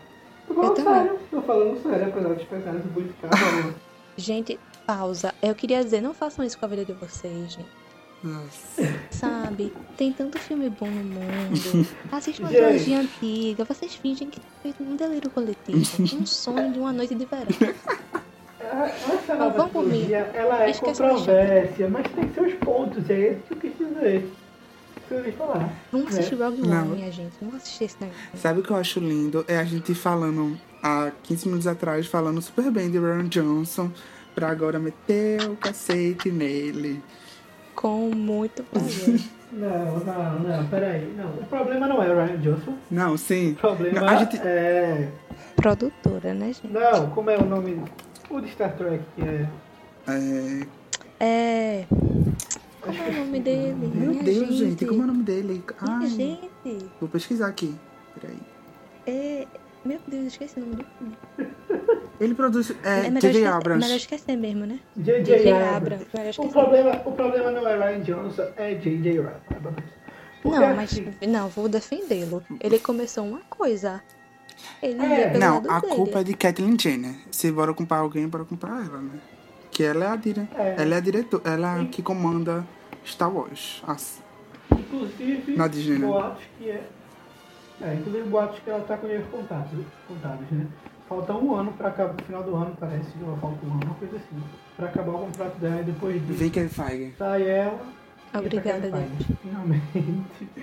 né? E, a- e aí vai ser uma coisa muito bacana, porque eles vão fazer a dupla de novo, né? É, John Favreau e Kevin Feige. Mesma filme de verdade. John Favreau segurando ali as séries e provavelmente Kevin Feige com os filmes, que é o que ele tá, tá pra fazer. Mas. Porque John Favreau tá com o Mandalorian e eu acho que ele vai ter mais poder ali. Eu acho que vai ser muito bom pra, pra saga. A gente devia falar sobre eles, sobre The Mandalorian. É, eu, eu tenho que assistir. Eu tenho que assistir. Eu tenho que assistir. Porque eu tava esperando acabar pra pegar Mas é curtinho. Eu nem terminei porque eu não queria ficar esperando até pra saber o que vai acontecer depois. É, eu tô querendo assistir tudo de uma vez só, velho. É, o, o, eu vou indicar Star Wars, a nova trilogia. Coragem. Porque, de viu? novo, aquele Porque negócio não são. Eu jurava que ele é de- indicado, a Nova Esperança. Eu tava tipo, ai. Tô parado. Não, mas é porque assim, é como eu Tchau, falei, tá ligado? Eu tô querendo fugir de coisas muito antigas. E tô querendo as coisas mais novas e tal. E assim, embora problemática essa nova trilogia, se a gente for parar pra pensar, nossos pais disseram a mesma coisa. da, da trilogia anterior a essa. E hoje é cultuado como clássico. Né? Gente, eu, eu, eu Depende me do ponto de vista, né, a- amado? Eu Mas vou, me tudo recusar, bem. eu vou me recusar. Se algum filho meu vier dizer que é a melhor trilogia, eu ol- olhe. Não, eu não tô falando que é a melhor trilogia, mas eu tô falando que é cultuado como. Tipo, Ah, não- claro. Não é o mesmo hate da época, sabe? As pessoas meio que começaram a digerir aquilo como algo necessário. Sim. como prequel é necessário de qualquer forma, né? Mas, é, então eu acho que ela traz essa, essa, esse tom de esperança. Não que as outras sagas, eu não, não, não tenham, né? Claro. A primeira trilogia tem bastante. A primeira trilogia, ela- eu acho que ela é mais esperançosa de todas. Mas, Não, o primeiro É. filme me deu muita esperança. mesmo. Aí depois caiu. Ai, meu Deus. Valeu, Ryan Johnson. Mas. mas vocês têm que, vocês têm que admitir, quando vocês veem aqueles molequinhos pegando a vassoura ali com a força. É. Não, olha, a gente tem que tomar cuidado. Olha, se a gente for debater esses três filmes aqui aqui, de- a gente vai. É, eu vou falar logo daquele arco do cassino ridículo. E vai dar ruim. Alexandre, explica o que é Star Wars, pra quem não sabe Star Wars. Tem gente que não sabe. Vai que a pessoa não Tá. sabe o que é Se Star você, Wars. Então- Gente, olha, Met Your Mother me ensinou uma coisa. As únicas pessoas que não conhecem Star Wars são as pessoas que estão dentro de Star Wars. Star Porque Wars. eles vivem em Star Wars. Aqueles viveiros Star Wars. É, eu acho que não precisa explicar, né? Porque Inclusive, é, beijo pro meu namorado, que não tinha assistido até me conhecer. Ah, é How I Met Your Mother, uma indicação de série, já tô indicando How I Met Your Mother. Mas, é, A produção disse que também nunca assistiu, viu? Pode continuar, Alexandre. Star Wars é a, a saga das sagas, né? É a saga que inventou esse sistema de trilogia. E, é, embora as primeiras sagas tenham esse ponto de esperança e mais, eu acho isso sensacional, mas eu acho que nessa, nessa nova, de novo, como eu estou ficando coisas antigas, eu tô querendo trazer coisas mais novas, essa nova, embora ela tenha seus problemas, ela tem um esqueleto dentro dela de esperança, que eu acho sensacional. Os discursos de Paul Dameron, ali no segundo filme, no terceiro filme, eu acho que ele fala muito, se aplica muito pra gente nesse período de quarentena, né, de se manter com a cabeça erguida, de não desistir e tal. Inclusive, não vou dar spoiler, mas em alguns momentos em que se perde completamente a esperança e ali relembra a gente que não dá pra perder a esperança em momento nenhum. A gente nunca, nunca tá sozinho e que quando tiver uma pessoa pra fazer o bem, a primeira ordem nunca voltará por Assim. E é isso. Ah, eu- Então, embora tenha esses problemas, a, mens as mensagem, a mensagem da trilogia no todo, pra esse nosso momento agora, é sensacional. É, eu, apesar de ter minhas ressalvas com essa trilogia, foi meio que essa que me forçou a assistir Star Wars, sabe? Todo mundo me indicava pra assistir Star Wars. Eu gostava, eu já gostava de cultura nerd. Obrigada de nada. Foi, foi Letícia que falou, ai, Renan, assiste, assiste, assiste. Aí me incentivou a assistir, porque eu tinha meio que preconceito com filme muito velho. Tá ligado? Eu, ai, não vou assistir não, filme é muito velho. Hoje não tenho mais. Disse o cara que indicou o Clube dos Cinco, tá? É. Mas assim, agora é um filme velho, adoro ver. Então aí eu tive. aí eu fui assistir a ordem cronológica lá, todos os filmes, e assim, eu me apaixonei. E aí eu peguei a partir do, do terceiro filme, acho que foi a partir do terceiro filme, peguei só no final. Só no final, mas assim, pra mim marcou, sabe? Claro que eu não vou dizer assim, ah, minha trilogia é minha, um conjunto de filmes favoritos, não é. Mas, mas ele é muito importante pra Nunca cultura será. pop. E, e eu fico pensando na geração que foi influenciada por essa trilogia. Por mais problemática que ela seja, no meu ponto de vista, ela influenciou muita gente e me influenciou a assistir esse filme. Então, tem seus, tem, seu- tem seus defeitos, mas não dá pra é, acabar com a influência que ela tem. E assim, é, fica aí a dica, né? Se quiser assistir eu tô indicando a nova trilogia. Mas aproveita e assiste logo tudo. É. entendeu? É, Porque véi. a mensagem é a mesma. em todos. essa nova trilogia, você assiste a antiga também. Pra você ter, pra você ter É. como reclamar, você falar, nossa, a outra trilogia é muito melhor, entendeu? É, então, é, o, o esqueleto de todo Star Wars é, é esperança, né? Esperança, esperança, esperança no final. É esperança. E, então eu acho que. Eu falei a última trilogia porque eu acho que ela é, ela é mais recente, ela é mais fresca, é mais fácil de você se identificar com Wars se você começar pela, pela, pela última trilogia, por questões de habitação, de tempo e tal. Mas aproveita, velho. Os três. Aí depois, vamos ver os três primeiros. Aí vê os três. Os três do meio. Você vai ver, ver na ordem, na ordem que você quiser, né? Porque você pode assistir na ordem cronológica do lançamento ou na ordem cronológica dos fatos. E qualquer uma das ordens dá pra entender tranquilo, porque os filmes se interrelacionam, bem. Já que tá recomendando, aproveite e assistir Rogue One também, assiste tudo, tá perfeito. É, eu só não assisti. Só não assisti solo, né? É, finge que não é. Ai, meu Deus. Não, mas assim, Rogue One pra mim é o que mais bate com o Império Contra-Ataca. Com certeza. É, eu acho que o Luan É muito bom aquele filme, meu Deus. Eu, eu acho ele meio problemático nas questões de personagens. Eu acho que os personagens. Então vamos, vamos trazer isso pra pauta. Na próxima, nas próximas. É, Então não vamos entrar nesse mérito não, porque ele tá Não indicando. vamos entrar. A gente pode fazer um podcast. A gente pode fazer um episódio só falando de Star Wars, então. Então Real. tá prometido o episódio do Totalicast Star Wars. Mas é isso e vamos pra série. E vamos para séries. Vamos começar a indicação de séries com Letícia. Eu, eu, eu. Você que indica. É, eu vou indicar Brooklyn Nine-Nine, meu novo vício, porque sim, é uma sitcom, tipo as milhares que a gente conhece, Friends, How I Met Your Mother, mas eu acho que eu vou indicar essa série principalmente pelo fato de que ela, ela se diferencia das demais. Ela consegue abordar assuntos, é, críticas sociais de uma maneira inteligente e incrivelmente cativante, com personagens que foge do padrão de tão excêntricos que são. Inclusive o protagonista, que é Jake Peralta, né? Que é aquele Andy Samberg, que é alguma coisa assim que se pronuncia, gente. Esse cara é maravilhoso. Olha, e, e eu odeio, eu odeio filme de comédia, assim, besterol, quem me conhece sabe. Hater e a Adam Sandler sou eu. Então, eu gostar de uma série de comédia assim é muito raro. E essa série é perfeita. Claro que não é porque tem o pai do Chris, jamais, de maneira nenhuma, né? Que eu comecei a assistir.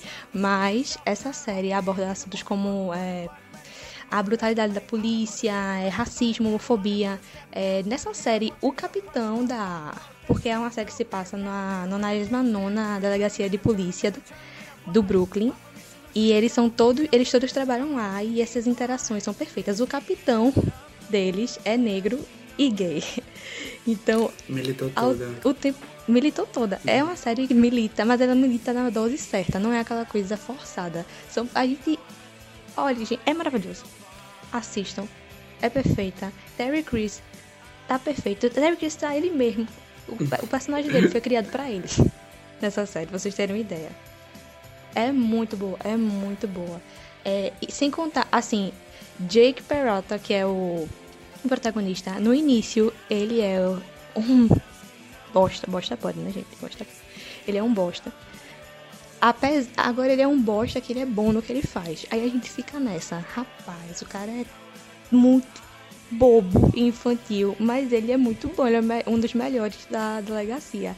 E ao passar das temporadas ele vai evoluindo e é uma evolução linda, maravilhosa. Assistam, é perfeito. Perfeito, perfeito, perfeito. É, eu assisti os primeiros episódios de, da primeira temporada. Não me pegou, sabe? Mas assim, Certo. não sei, não me pegou, mas assim, vou dar uma chance, porque ele se indicou, né? Pra continuar, e o pessoal diz que é muito bom, e, tipo, e agora ganhou um hype muito grande, tipo, todo mundo ama. Eu assisti os É, primeiros depois episódios, de tanto cancelamento, foi, aí voltou agora, e todo mundo fala que é uma das melhores séries. A De Netflix comédia. salvou, não foi? Foi não, não. não. A, Net- a Netflix cagou e andou. Quem, ca- quem salvou foi outra emissora e a Netflix tá, tá só. Distribuído no É, Brasil. é, isso aí. Ah, então tá bom. Eu tava assistindo que distribuiu. Eu tô fugindo dessa série, porque eu indiquei, eu não assisti. Mas Você vai agora que você assistir. indicou, eu vou ter que assistir, né? Não, achei que- é- Eu achei essa, eu achei essa série a cara da produção gostar. Ah, ela produção. gosta, o Ah, foi- assistindo. a minha produção também. A Foi que eu produção também assisti, gosta? inclusive. Ah. Foi. Ela ficou o dia todo assistindo aqui. Eu me procurei na na cara dela mesmo. E agora eu indicarei uma série que eu acho que ninguém pensaria em indicar. E ela é muito diferentona também. Nos conte, Ela é vai. uma série que eu tô. que eu tô fazendo aqui, eu tô abrindo meu coração, não é só uma indicação de série, eu tô abrindo meu coração. Eu tô Eita, contando meus quem gostar, hein? segredos. Tô- eu tô expondo meus segredos aqui dessa indicação. Porque um, alguns amigos meus que por acaso fazem podcast comigo vieram pra minha casa um dia, a gente tava assistindo o filme eu comecei a falar tudo que aconteceu nos bastidores do filme e o porquê de cada coisa do set. E eu parecia uma pessoa que entendia muito das coisas, mas só assistia essa série, né? Que é os filmes que marcaram época. Filmes que marcaram época da Netflix. Essa série é muito boa porque ela conta os bastidores dos filmes. E ela conta de um jeito muito, muito, muito maravilhoso, porque ela não conta ah, como foi feito tal, ela conta os perrengues que aconteceu ali. E a, e a linguagem dela é muito boa, me- funciona muito bem, conta, conta muito bem ali o que acontece, você diverte e aprende sobre a produção de Hollywood, que não é essas coisas como a gente pensa mil maravilhas fácil e que dá tudo certo. Só gravar e que sai, né? Porque ah, não a gente, que a gente já conhece as tretas, nós, nós dois a gente já conhece as tretas que, que rolaram os bastidores. Mas na no grande público geral é, acha que é só apertar o REC e gravar e depois colocar os efeitos especiais. Quando não é isso. Então essa é a minha indicação. Tira Netflix, eu acho que é o original Netflix e é muito boa. Olha, ele- ele elogiando a Netflix, vai chover. Por isso que choveu. Não é isso, verdade. Depois que Eu- ela cancelou as séries da Marvel, acabou meu amor. Eu Ainda devo, bem, né? Graças a Deus. eu devo admitir Eu não que sei, eu já não ouvi sei qual falar. era pior. Eu devo admitir que eu já ouvi falar dessa série da Alexandre. Me deu curiosidade, mas eu fiquei com preguiça. Por quê? Porque eu tenho preguiça. Quantos Mas eu vou- episódios são? E tu sabe quantos episódios são? Quê? E o tempo? Quantos episódios são e o tempo? Eu acho que são, são poucos episódios, acho que se tiver 10 é muito, acho que são bem menos, 10, acho que são 5, 6. Se eu não me engano, é Certo. 45 minutos, uma hora a duração, se eu não me engano. É, por aí. Enfim, ela é bem curtinha, bem rápida, eu esqueci de dizer isso pra vocês, desculpa aí. Não quer dizer que eu não me preparei, eu me preparei, tá? Mas eu esqueci de ver a duração e essas coisas. Mas. É isso, ela é bem curtinha, bem rapidinha. E a, a linguagem dela é muito boa também. Porque eu, eu acho isso diferencial, sabe? Não é um documentário. É um documentário, mas não é um documentário. O, o narrador, ele é quase que um personagem ali, ele conta história de gente diferente. Eu acho legal. E é, acho que o mais me prendeu, porque mostra curiosidade e não é chato, né? Documentário. E aí, Renan? A minha série que eu vou indicar é Friends, que acho que é meio previsível, mas assim, sempre é importante lembrar que ela influenciou diversas séries que agora são famosas, que a Elite se indicou, que é Brooklyn Nine-Nine. E ela tra é, fala de seis amigos, é, são três homens, que é Joey, Chandler e Ross, e três mulheres, Rachel, Monica e Phoebe. E eles já na época dos 30 anos, ali 25, 30 anos, em busca de almejar sua carreira do sonho, em busca também de romance. E independência. Série, é, independência. E a série passou por diversos nomes, até chegar no nome Friends e até chegar no elenco. Tipo, é, já cotaram é, Ellen DeGeneres pra ser a Rachel, mas ela desistiu do papel, ela não quis. E também o casal principal era pra ser Joey e Mônica. Não vou entrar muito nesses detalhes, porque senão vai ser spoiler. Por mais que um spoiler da década de 90, mas tudo bem, não vou dar spoiler. E, e é isso, né? Acho que. E Phoebe também odiava tocar violão. Foi uma coisa que eu descobri. Coitada. e ela era obrigada a tocar. Bichinha. E eu descobri. Gente, ah, não, ela... não posso falar, senão vai ser spoiler. Ela canta no. Eles têm um. Eles vão num café, sempre. É. E ela sempre tá cantando nos episódios, então eu. Coitada dessa atriz. Sempre... É Lisa. Lisa o quê? Como Lisa é? É, bichinha.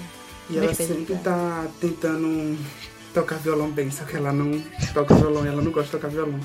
E essa é uma piada da série, né? Ah, vou contar essa piada. Smelly cat, smelly cat. E é isso, e são 10 temporadas, cada uma com 24, 23 episódios, 21, mas são 20 minutos, é sitcom. É uma sitcom. Então, assim, é bem de boa, sabe? Pra você assistir.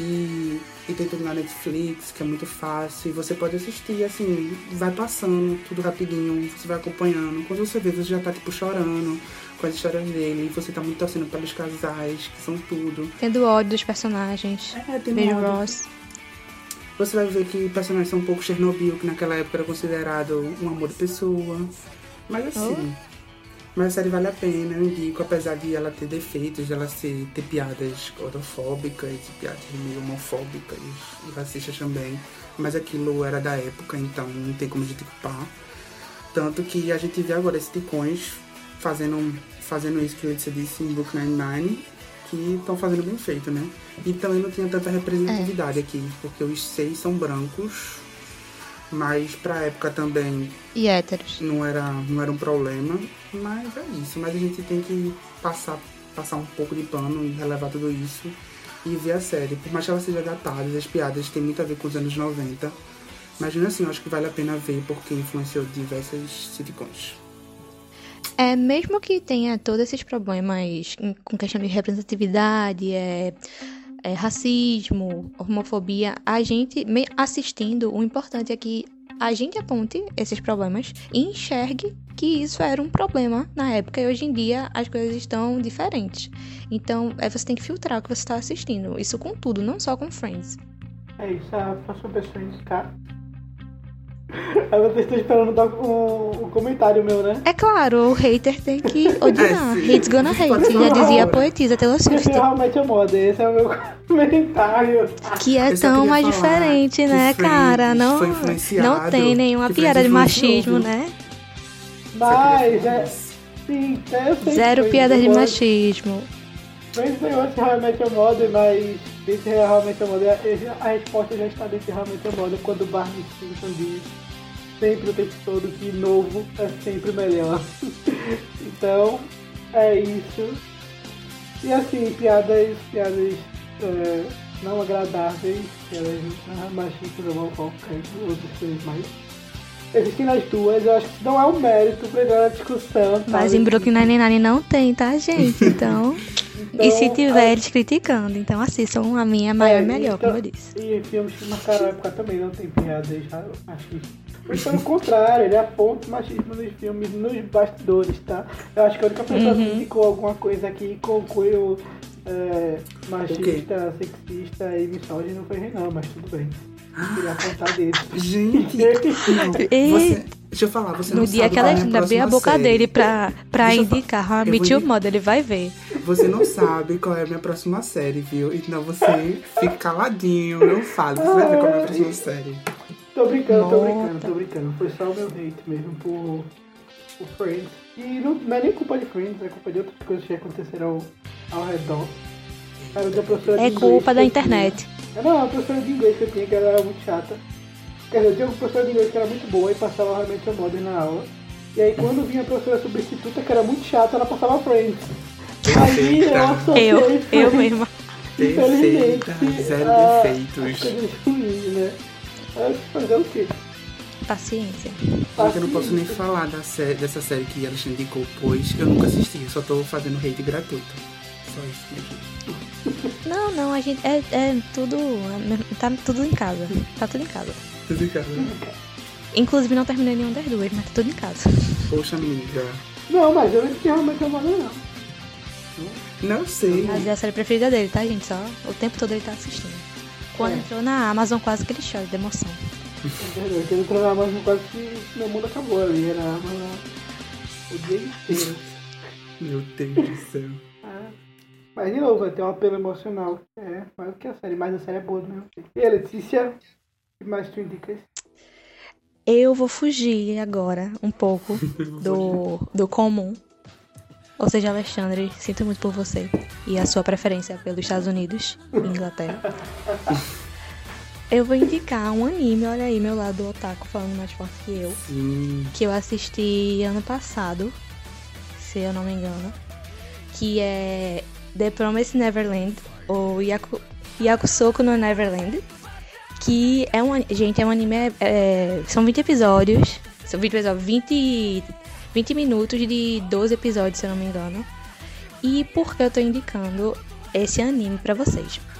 Porque é, eu adoro coisa de mistério, então esse já tem um pouco, um pouco não, a história toda é uma pegada, você descobriu o que tá acontecendo. A história é sobre ahn, crianças que estão vivendo num orfanato em que é, essas crianças elas se tratam como família, apesar de elas não terem nenhum vínculo de sangue, e elas são criadas por uma mulher que eles chamam de mama.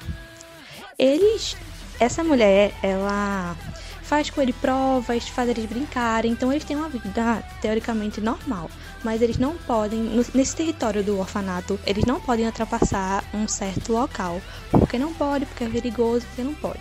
E eles não têm nenhum contato com o mundo exterior.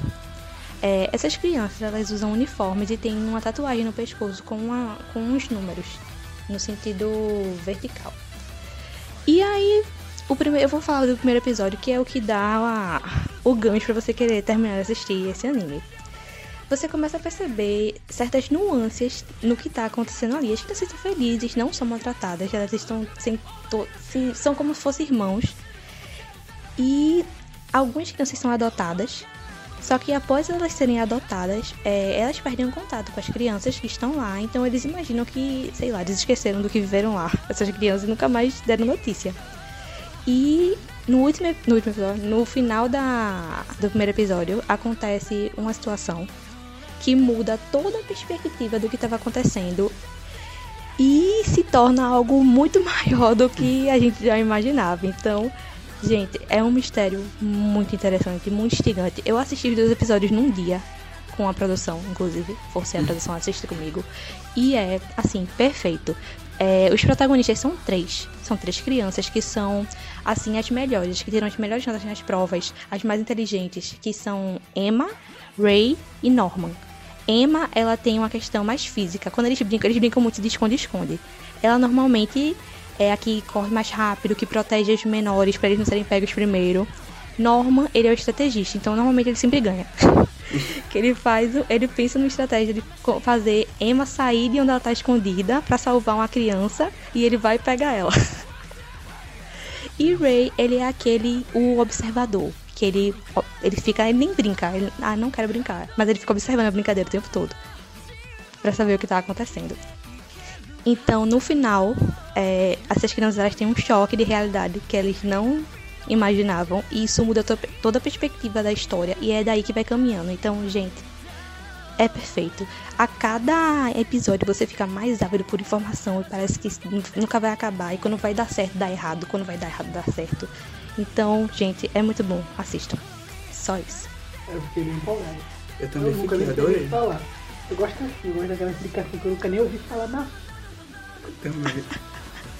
Eu Eu não vou dizer, eu não vou dizer o que acontece no final do primeiro episódio, porque é, também, tipo, você sabe, você não sabe o que é exatamente, você só vê e você fica.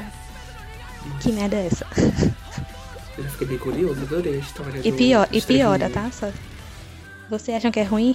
Vai piorar. São Tenho 112 certeza episódios? disso. Não, são 10, 12 episódios Ah, de são 20 vinte. minutos Ah, na primeira entendi. temporada. É, pra mim, foi o melhor anime da temporada. Ah, Com certeza. Sem som. entendi. Perfeito. E a, a- inclusive a animação é perfeita também, tá, gente? Só jo- jogando aí. Só pontos positivos, então, né? Tenho que assistir. É, eu vou indicar, a série que eu vou indicar para seguir a vibe sitcom vai ser a Don't Trust the Beach in the Don't Trust the Beach in Apartment 23. Gigantesco nome. Uma série Meu filho tem que foi- ser muito boa mesmo, viu? Pra você conseguir pegar alguém aqui. Boa sorte aí. Ela já foi cancelada. É, tem duas temporadas só. É antiga, mas tem duas temporadas, é, tem duas temporadas só. Desculpa se eu tô errado. Antiga Mas- quanto?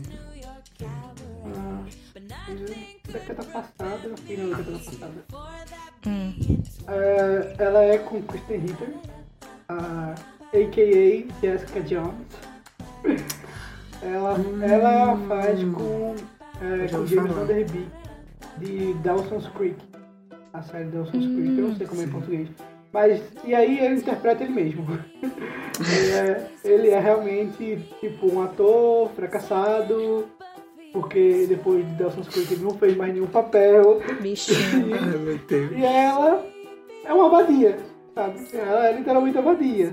Tipo, Não, ficar- mas no sentido profissional ou no sentido. Não, no sentido é, ruim da palavra, né? Ah, tá. E aí a, a graça é a interação dela com a colega de quarto dela, que é uma loirinha bem bestinha. E que no primeiro episódio a loira já encontra ela transando com o noivo dela. No apartamento que elas dividem. Né? Gosto E aí de amizades que- assim, e aí que gente. desenrola. É Conheço muitas. Oi? Conheço muitas amizades assim. Sitcom Ai, bem bobinha. É, James Vanderbeek é ex-noivo dela. E aí eles, eles têm uma, uma relação boa, sabe? Tipo, e amigos mesmo. E aí a série vai se enrolando e ela é bem bobinha. Então se passar o tempo das temporadas, é boa pra rir. Pra esquecer a quarentena deve é ser a ótima. quarentena. É, não se assusta pelo, pelo título gigantesco. e é isso. Vendo, tu quer indicar outra coisa? Eu vou falar de Glee, gente, que talvez seja a série mais representativa que eu já tenha visto e que já tenha passado na TV americana, porque e é uma série musical e que fala conta a história de um clube do coral de Ohio e eles e eles buscam dos seus sonhos. Tem gente que quer ser cantor, tem gente que quer ser dançarino. E tem o professor de espanhol, Will Schuster, que ele não sabe nada de espanhol, só que ele só sabe de música, porque ele também participou do clube do coral. E ele quer reabrir esse clube, ele quer reabrir esse clube do coral. E tem uns jovens lá muito ambiciosos, tem o Richard Berry, que por coincidência é inspirado, tá vendo? Tudo tem uma conexão. O nome Rachel vem de Friends, porque os pais dela adotivos assistiam muito é, Friends, então eu fiz a ligação, a conexão com as minhas duas indicações também. E acho que é isso. Acho que é isso não. E ela a série fala sobre isso e vai abordando diversos temas, como homofobia, bullying, é, Gravidez na adolescência. é, aceitação. E eu tenho uma ligação muito sentimental com Glee, porque foi onde eu me apaixonei por musicais. Meus primeiros musicais que eu vi foi graças a, foi graças a Glee. Ah, foi de lá que eu vi The Rock, The Rock Hotel. The Rock Horror Picture Show também. É isso. E foi onde eu vi Grease. E foi todos os musicais mais famosos que eles fizeram, foi de lá. E é isso que eu tenho a dizer sobre Glee. E porque não tem, tem muito o que falar de Glee, porque foi uma importância muito. Porque também, até pra me descobrir, foi graças a Glee também, que teve um casal LGBT lá, que eu também me descobri. E eu acho que é isso, não é? Deixa eu ver se eu não tenho mais alguma coisa time. Não, é, você pode não gostar de musicais, você pode não gostar de Glee, mas você não pode negar a importância que essa série tem. Não Sim. só no sentido de é, diversidade, mas é uma série que tem muito conhecimento de música, de cultura pop. É, é justamente isso. Rock and Roll Picture Show é um famoso nos Estados Unidos. Aqui não é. E, tipo, muita gente conhece agora por causa de Glee. Musicais como é, Greasy, é, Mamma Mia, que tiveram músicas cantadas lá. Então, é uma série maravilhosa. Você se emociona com os E- personagens. E eles, junta, e eles juntavam músicas antigas, que assim, que a Sim. gente. que o pessoal não conhecia, juntavam com, também com hits das paradas, então eles faziam os mashups, que era muito conhecido deles, e ele também detinha o recorde de mais entrada na parada da Billboard Hot 100. Eram 257, só que Drake bateu. Imagina assim, tipo, você colocar todo, toda semana uma série de 20 episódios, colocar toda semana várias músicas, não só uma na parada principal dos Estados Unidos, tipo, é super difícil. E você manter coerência, apesar das temporadas, as duas, as temporadas meus, a quarta e a quinta temporada não são tão boa, mas ainda vale a pena, porque se trata de música, se trata de repre- representatividade. E ele também fazia homenagem aos pessoal que foi morto, os pessoas que foram mortos não, os artistas que foram mortos, tipo, tem um especial de Michael Jackson, tem um especial do Whitney Houston e tem também o de, de Beatles, que é maravilhoso, que é duplo. Que foi lá também que tive minha primeira conexão com Beatles. Eu já sabia quem era, porque. Mas assim, que eu fui conhecer mais as músicas. E. E também como ele trazia, trazia musical, que assim, musical é conhecido lá nos Estados Unidos, só que assim, as músicas não eram muito valorizadas. E com o Glee as músicas foram mais valorizadas, entraram na parada também da Hot 100. E é isso. Ah, Eu- e a série, rapidinho, a série possui 728 performances, ou seja, 728 versões de músicas durante toda a série, que são seis temporadas. E tem 20 episódios, só a última que tem 10 episódios, sexta temporada. E é isso. Eu assisti é, a penúltima. Não, não a penúltima. É a temporada em que eles terminam o colégio. Eu achei ela inteira, porque passava na. Globo. Eu não tinha sono e eu assistia. E eu achava muito massa, assim, como série. Mas eu não gosto muito de musical. Assim, é, musical pra mim não é qualquer, não é qualquer musical que me agrada, tá ligado? Uhum. Sou bem específico pra musical. E aí eu achava a série boa como série, sabe? Mas eu não curtia a parte de musical e tal, coisas eu não gostava. Mas eu acho que das séries que se propõem a, a- a- do jeito que ela se propõe a fazer, o que ela faz, ela faz bem feito. Essa é a minha opinião da, da, da É sobre sobre o que o Renan falou da, da meio que decadência da série. A gente tem que é, passar um pouco de pano É. pela questão de que o protagonista faleceu, né? Então, qualquer coisa que o Ryan Murphy tenha pensado sobre Mas a série já ficou ruim Não depois tinha. disso, né, amiga? Antes disso a série já É, tava mas ruim, né? imagina, pronto, já tava ruim. Aí o cara morreu, pronto. É porque eu Aí acho já que... é chacota, ladeira abaixo. Era, eu ia dar um spoiler, calma, vou segurar a língua. Porque no final da terceira temporada tem uma divisão no grupo. Ah, aí sim. Fica, tipo, fica meio dividida a quarta temporada e, tipo, não fica. Não foi bem feito, sabe? Aí Sim. acontece a morte do protagonista. E aí que a série cai ainda mais, que é o figura, uma das figuras principais, que são dois protagonistas. E quando a gente fala morte do protagonista, não é, não foi porque o só o personagem morreu, a pessoa morreu. Se você não sabe, se você vive em Marte, a pessoa morreu, entendeu? Então é difícil. Verdade. Então, aí tem um dos melhores episódios, que é a homenagem pra ele. Só queria citar Ai, isso. chorei Não, esse aí eu fui ver horrores. só esse episódio. Então que falaram que eu vi só esse episódio. Chorei horrores. Sim, Eu, te- eu também, eu não terminei, eu achei até a terceira temporada. Aí aconteceu e eu tive que assistir, porque. Poxa. Eu, eu jurava um que a terceira temporada era a última temporada, porque ela é muito conclusiva. Ela é muito, muito, muito conclusiva. Você olha assim, eu, eu tava conversando com alguém, não lembro quem foi, se foi com Bia, enfim, alguém falou, não, e aí tem a quarta temporada de Glee, não, a quarta temporada não tá falando de Glee. E aí Foi na época, na época que passava ainda eu. Gente, essa série não acabou, não. É como um novo episódio, um novo episódio. Porque E como eu assim- disse, eu assistia pela Globo, tá ligado? Passava, Ah, sim. passava na Globo. Eu nem ia atrás, nem nada. Tava sem sono e aí eu assisti. E assim, apesar de ela deixar um legado muito grande, tem, tem outras séries musicais, mas não com o impacto que ela tem. Mas assim, até hoje eu, eu particularmente, Renan, sinto falta quando eu vejo uma música e tipo assim, e não tem Glee pra fazer um mashup da música. Que você É fica meio verdade. imaginando, sabe? Como as músicas de hoje seriam feitas, colocadas nas histórias. Então eu sinto uma falta, um carinho, mas foi bom ter acabado. Mesmo com os erros, mas foi bom ter acabado onde tava em cima ainda, tava É isso, eu acho que já pode ir para as próximas indicações. E vamos para livros.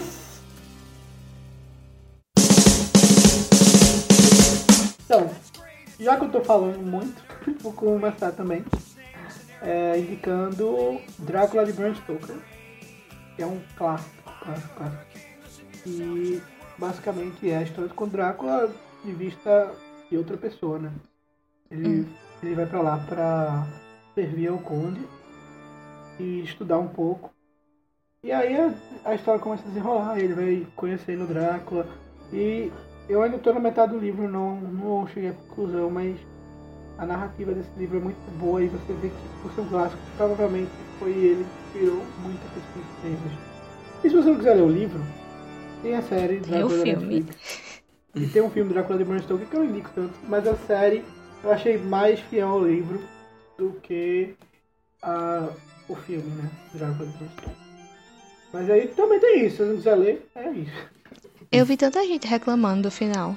Tu terminou, tu terminou Não, não, tô, tô, na, tô quase acabando. metade. Eu vi muita gente reclamando do- da série, que não é muito Ah. boa. Ah, da, reclamando Aí eu não assisti por causa disso. Eu também não assisti Não, nada disso. eu gostei da série, assim, ela toma as liberdades estranhas. Hum. Mas no geral, eu achei melhor que o, que o filme. Do que o, o filme Drácula. de- Renan defendendo Sabrina, enquanto eu tô detonando. E aí, você? É, sou eu. Ah, eu vou indicar As Vantagens de Ser Invisível. Que também tem um filme, caso você tenha preguiça de ler o livro, então você pode assistir o filme. Conta a história de Charlie, que ele é um menino que tá depressivo e que ele tinha um amigo, só que esse amigo dele se suicidou. Aí ele volta pra escola sozinho e ele encontra é, Patrick e Sam. E ele vai tentando se ressocializar, porque ele também é depressivo e tem tendências suicidas. E vai contando a história dele, conhecendo essas duas pessoas e se tornando uma pessoa diferente, se tornando Charles. E deixando todos os traumas pra trás. E eu tô na metade do livro, ainda não terminei o livro, mas assim, eu já assisti o filme. E o filme também. E o filme é muito bom, que foi o filme que me deu pra assistir o livro, pra ler o livro, quero dizer. E eu gosto muito do, do e eu tô achando muito fiel, porque eu descobri que o roteiro, o cara que criou, é o cara que escreveu o livro, ele também foi o diretor do filme. E agora faz todo sentido, porque o filme é muito parecido. E você, a cena é como você imagina, sabe? Como você tá lendo, é muito parecida. E uma coisa que também tem no livro é que eles botam as musiquinhas que fazem referências e você vai escutando e você vai entrando no clima também. Sim, e também, e também é tudo na década de 90, então as músicas são bem importantes e eu adorei, sabe? E naquele momento, nós éramos infinitos. É, sim. E eu acho que tem uma série, acho Eu que tem já uma li. frase que vo, eu acho que você conhece essa frase, acho que todo mundo conhece, porque antes de eu conhecer o filme eu já conheci essa frase que é, nós aceitamos o amor que pensamos merecer. Eu acho que essa frase é muito famosa. É, antes é, de eu frase- assistir o o filme, professor eu ler fala o pra livro, ele. Eu já sabia dessa frase, em Tumblr, É claro. Twitter. E assim, eu acho maravilhoso como, a como é tratado o lance da depressão e outras coisas que eu não posso dar spoiler, mas assim, é muito lindo. Eu falo, o filme é maneira- bom, tem até Ezra Miller, mas deixa pra lá. Deixa pra lá. Decepção, chacota. E a trilha sonora é maravilhosa, então recomendo tanto o livro como o filme. Bowie, né? Não tem como errar. É, não tem Eu li o livro, eu acho que eu tinha uns 16 anos na época. E foi assim, incrível. É, o final, eu lembro do plot twist do final. Eu lembro quando eu li, eu li, eu li, não sei o que, não sei o que, não sei o que. Aí eu, meia hora, parei assim, mano, como assim? É, o filme é incrível. O livro, é, eu prefiro o livro como sempre, né? Mas ambos são ótimos, então vale muito a pena, gente. Enfim, pra gente finalizar nosso podcast, a gente vai para o nosso quadro, né? E, embora esse podcast foi um podcast basicamente de indicações, de falar sobre, sobre a quarentena e tudo mais, é, a gente vai ter um quadro sempre quando acabar o podcast para falar sobre indicações pra você fazer aqui depois que não, que são indicações que necessariamente não tem a ver com o tema central do podcast, É. entendeu? Indicações mais livres, né? São coisas que a gente pode ter assistido durante a semana, ou coisas velhas, que a gente só queira deixar pra vocês Apesar assistirem. de que, assim, né? Não são só filmes, podem ser ahn, livros, jogos, vídeo na youtuber na internet, qualquer coisa. Músicas, álbuns. Então, com vocês o quadro. Escuta que eu te indico.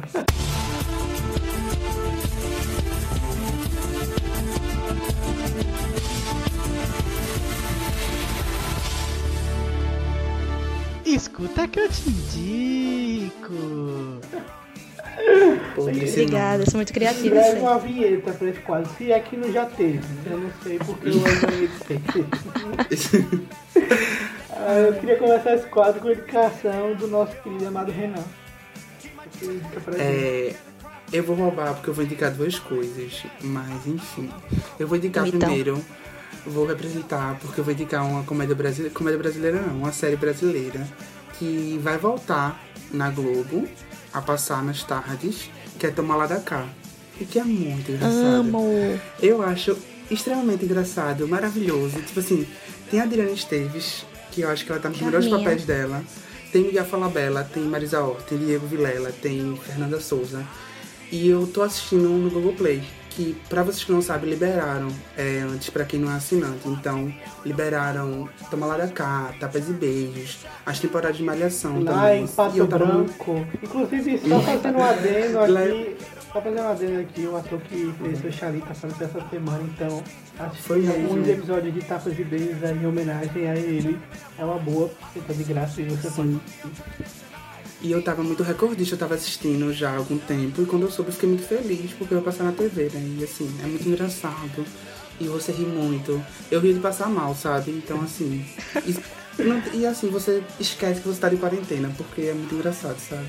E quando ela começa com a Quake, ou Bozina começa a falar de Pato Branco, Lá em Pato Branco. é o ponto auge. E eu vou indicar também um álbum que já saiu há muito tempo, mas eu vou continuar divulgando, que é Dua Lipa, Futuro Nostalgia. Eu não acredito nisso não, Renan. Morre, morre, Em cara. todo canto. E agora eu vou ter uma plataforma pra divulgar, eu vou divulgar ainda mais. Escutem. porque tem totalmente a ver com as minhas dicas de anos 80.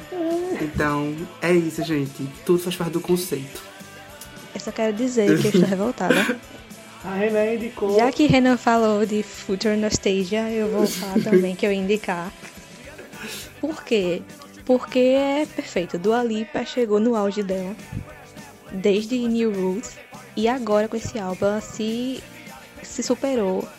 é, com essas indicações de é, anos 80 e ao mesmo tempo algo mais atual. As músicas com críticas sociais, principalmente críticas ao machismo na sociedade que são músicas perfeitas, é, as batidas são viciantes, com letra, que é importante hoje em dia, né?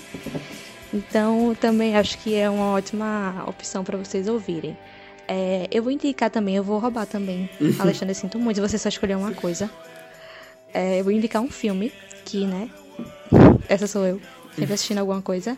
Que foi a produção que me obrigou a assistir do nada.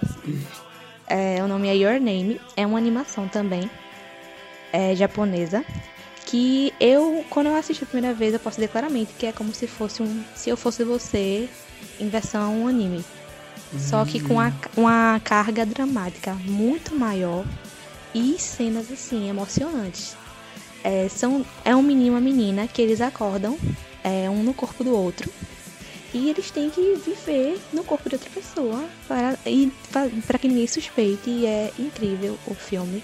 Então, assim, é muito interessante. Vocês vão adorar. É, vocês acharam que eu ia me pegar desprevenidos, mas não. Eu vou indicar duas coisas. um monte de vocês não deu certo, eu queria indicar primeiro o canal de Ciência Todo Dia, que é um canal de divulgação científica, que ele fala sobre diversos assuntos científicos. E eu acho ele muito bom, o jeito dele contar a história eu acho muito bom, a gente entende bem. Principalmente que ciência é um negócio muito complicado, e a gente fala de astronomia e essas coisas super complicadas, e é, rede neural, por exemplo, é, paradas mais complicadas ele consegue descomplicar de uma maneira boa. É, então outros canais de ciência também, você meio que vai puxando aí, se quiser assistir, aproveita e assiste o canal do Atlas, está fazendo um trabalho excelente nessa, nessa pandemia, né, salvando a gente da desinformação. Atlas em amarelo que. Amarelo. Enfim. É, do Nerdologia também. Mas a minha indicação, o canal que eu escolhi de ciência para indicar é o Ciência Todo Dia. Eu acho que ele é um pouco menos famoso do que os outros. E eu acho ele muito bacana. É, e eu também vou indicar um álbum, o sexto Nossa. álbum da melhor banda indie de todos os tempos, The Strokes, The New Abnormal. Esse álbum ah, tá perfeito. Demorou uma tulha de ano pra sair, mas finalmente Ai, Gabi, só quem viveu sabe. Tá incrível. Eu me surpreendi, porque eu falei, vai vir, não vai vir coisa boa, mas tá, ó, sensacional. Saiu acho que faz umas duas, duas ou três semanas. E assim, eu só vi, eu vi críticas mistas, não vou mentir, entre bom e excelente. mas. Entre bom e excelente, é. É, mas é isso. Escutem esse álbum, The Strokes, The New Abnormal. Tá incrível. E pra finalizar, né? Vamos fazer o nosso, a nossa indicação de nós mesmos, fazer nosso jabá aí, né? É... Quer começar, Letícia? Não. Não. Quer começar, Renan? Renan, que é o famosinho. Então, já que sobrou pra mim, né? Então eu vou começar. É, tem lá meu Instagram, é, Renan dos Santos Underline. Você pode falar lá se você quiser. E é isso. Também tem meu Twitter, que eu falo muito de séries e filmes e sobre lançamentos lá. Que é, é Santos Renan 18. Então, só entrar lá e falar. Top. É Letícia? Top, é ótimo. É, meu Instagram é privado, gente, mas estou cogitando abri-lo recentemente. Estou cogitando só. Mas vocês podem falar por lá na DM se quiserem. Closet Friends sempre vai Arroba existir, Letícia né, Miranda 13. Como é? Arroba Letícia Miranda 13. É, qualquer coisa abre e aí fica só no Closet Friends. Depois cobra pra incluir o coração no Closet Friends. Ai, meu Deus. Bem, eu queria agradecer a você que ouviu até aqui. Meu nome é Alexandre, minhas redes sociais, em todos os lugares onde eu estiver, vai ser Alexandre550. Se eu tenho uma conta, provavelmente é Alexandre550, com exceção do Twitter, e por algum motivo não me deixou colocar Alexandre550 e ficou Alexandre underline ix. É, nossas redes sociais do, do podcast é Totalicast com dois L's, tanto no Twitter quanto no Instagram. Totalicast com dois L's. A gente vai manter uma frequência, tentar né, manter uma frequência quinzenal de lançamento. E o convite que eu faço para você que está ouvindo é que continue com a gente. É, esse é o nosso primeiro podcast. Vão vir muitos por aí e a gente vai evoluir muito, vai mudar muito. E vocês, quem continuar com a gente, né? vai, vai poder dizer, nossa, eu comecei a ver esses caras quando eles não tinham nem noção do que estava fazendo. Real. Falar umas coisas meio aleatórias, enfim. E vocês vão poder ter orgulho de falar isso. E é isso. O convite que fica é esse. Continue com a gente, continue acompanhando a gente. E mais uma vez, muito obrigado por ouvir até aqui. Tchau, tchau. Valeu. Tchau, gente. Obrigada.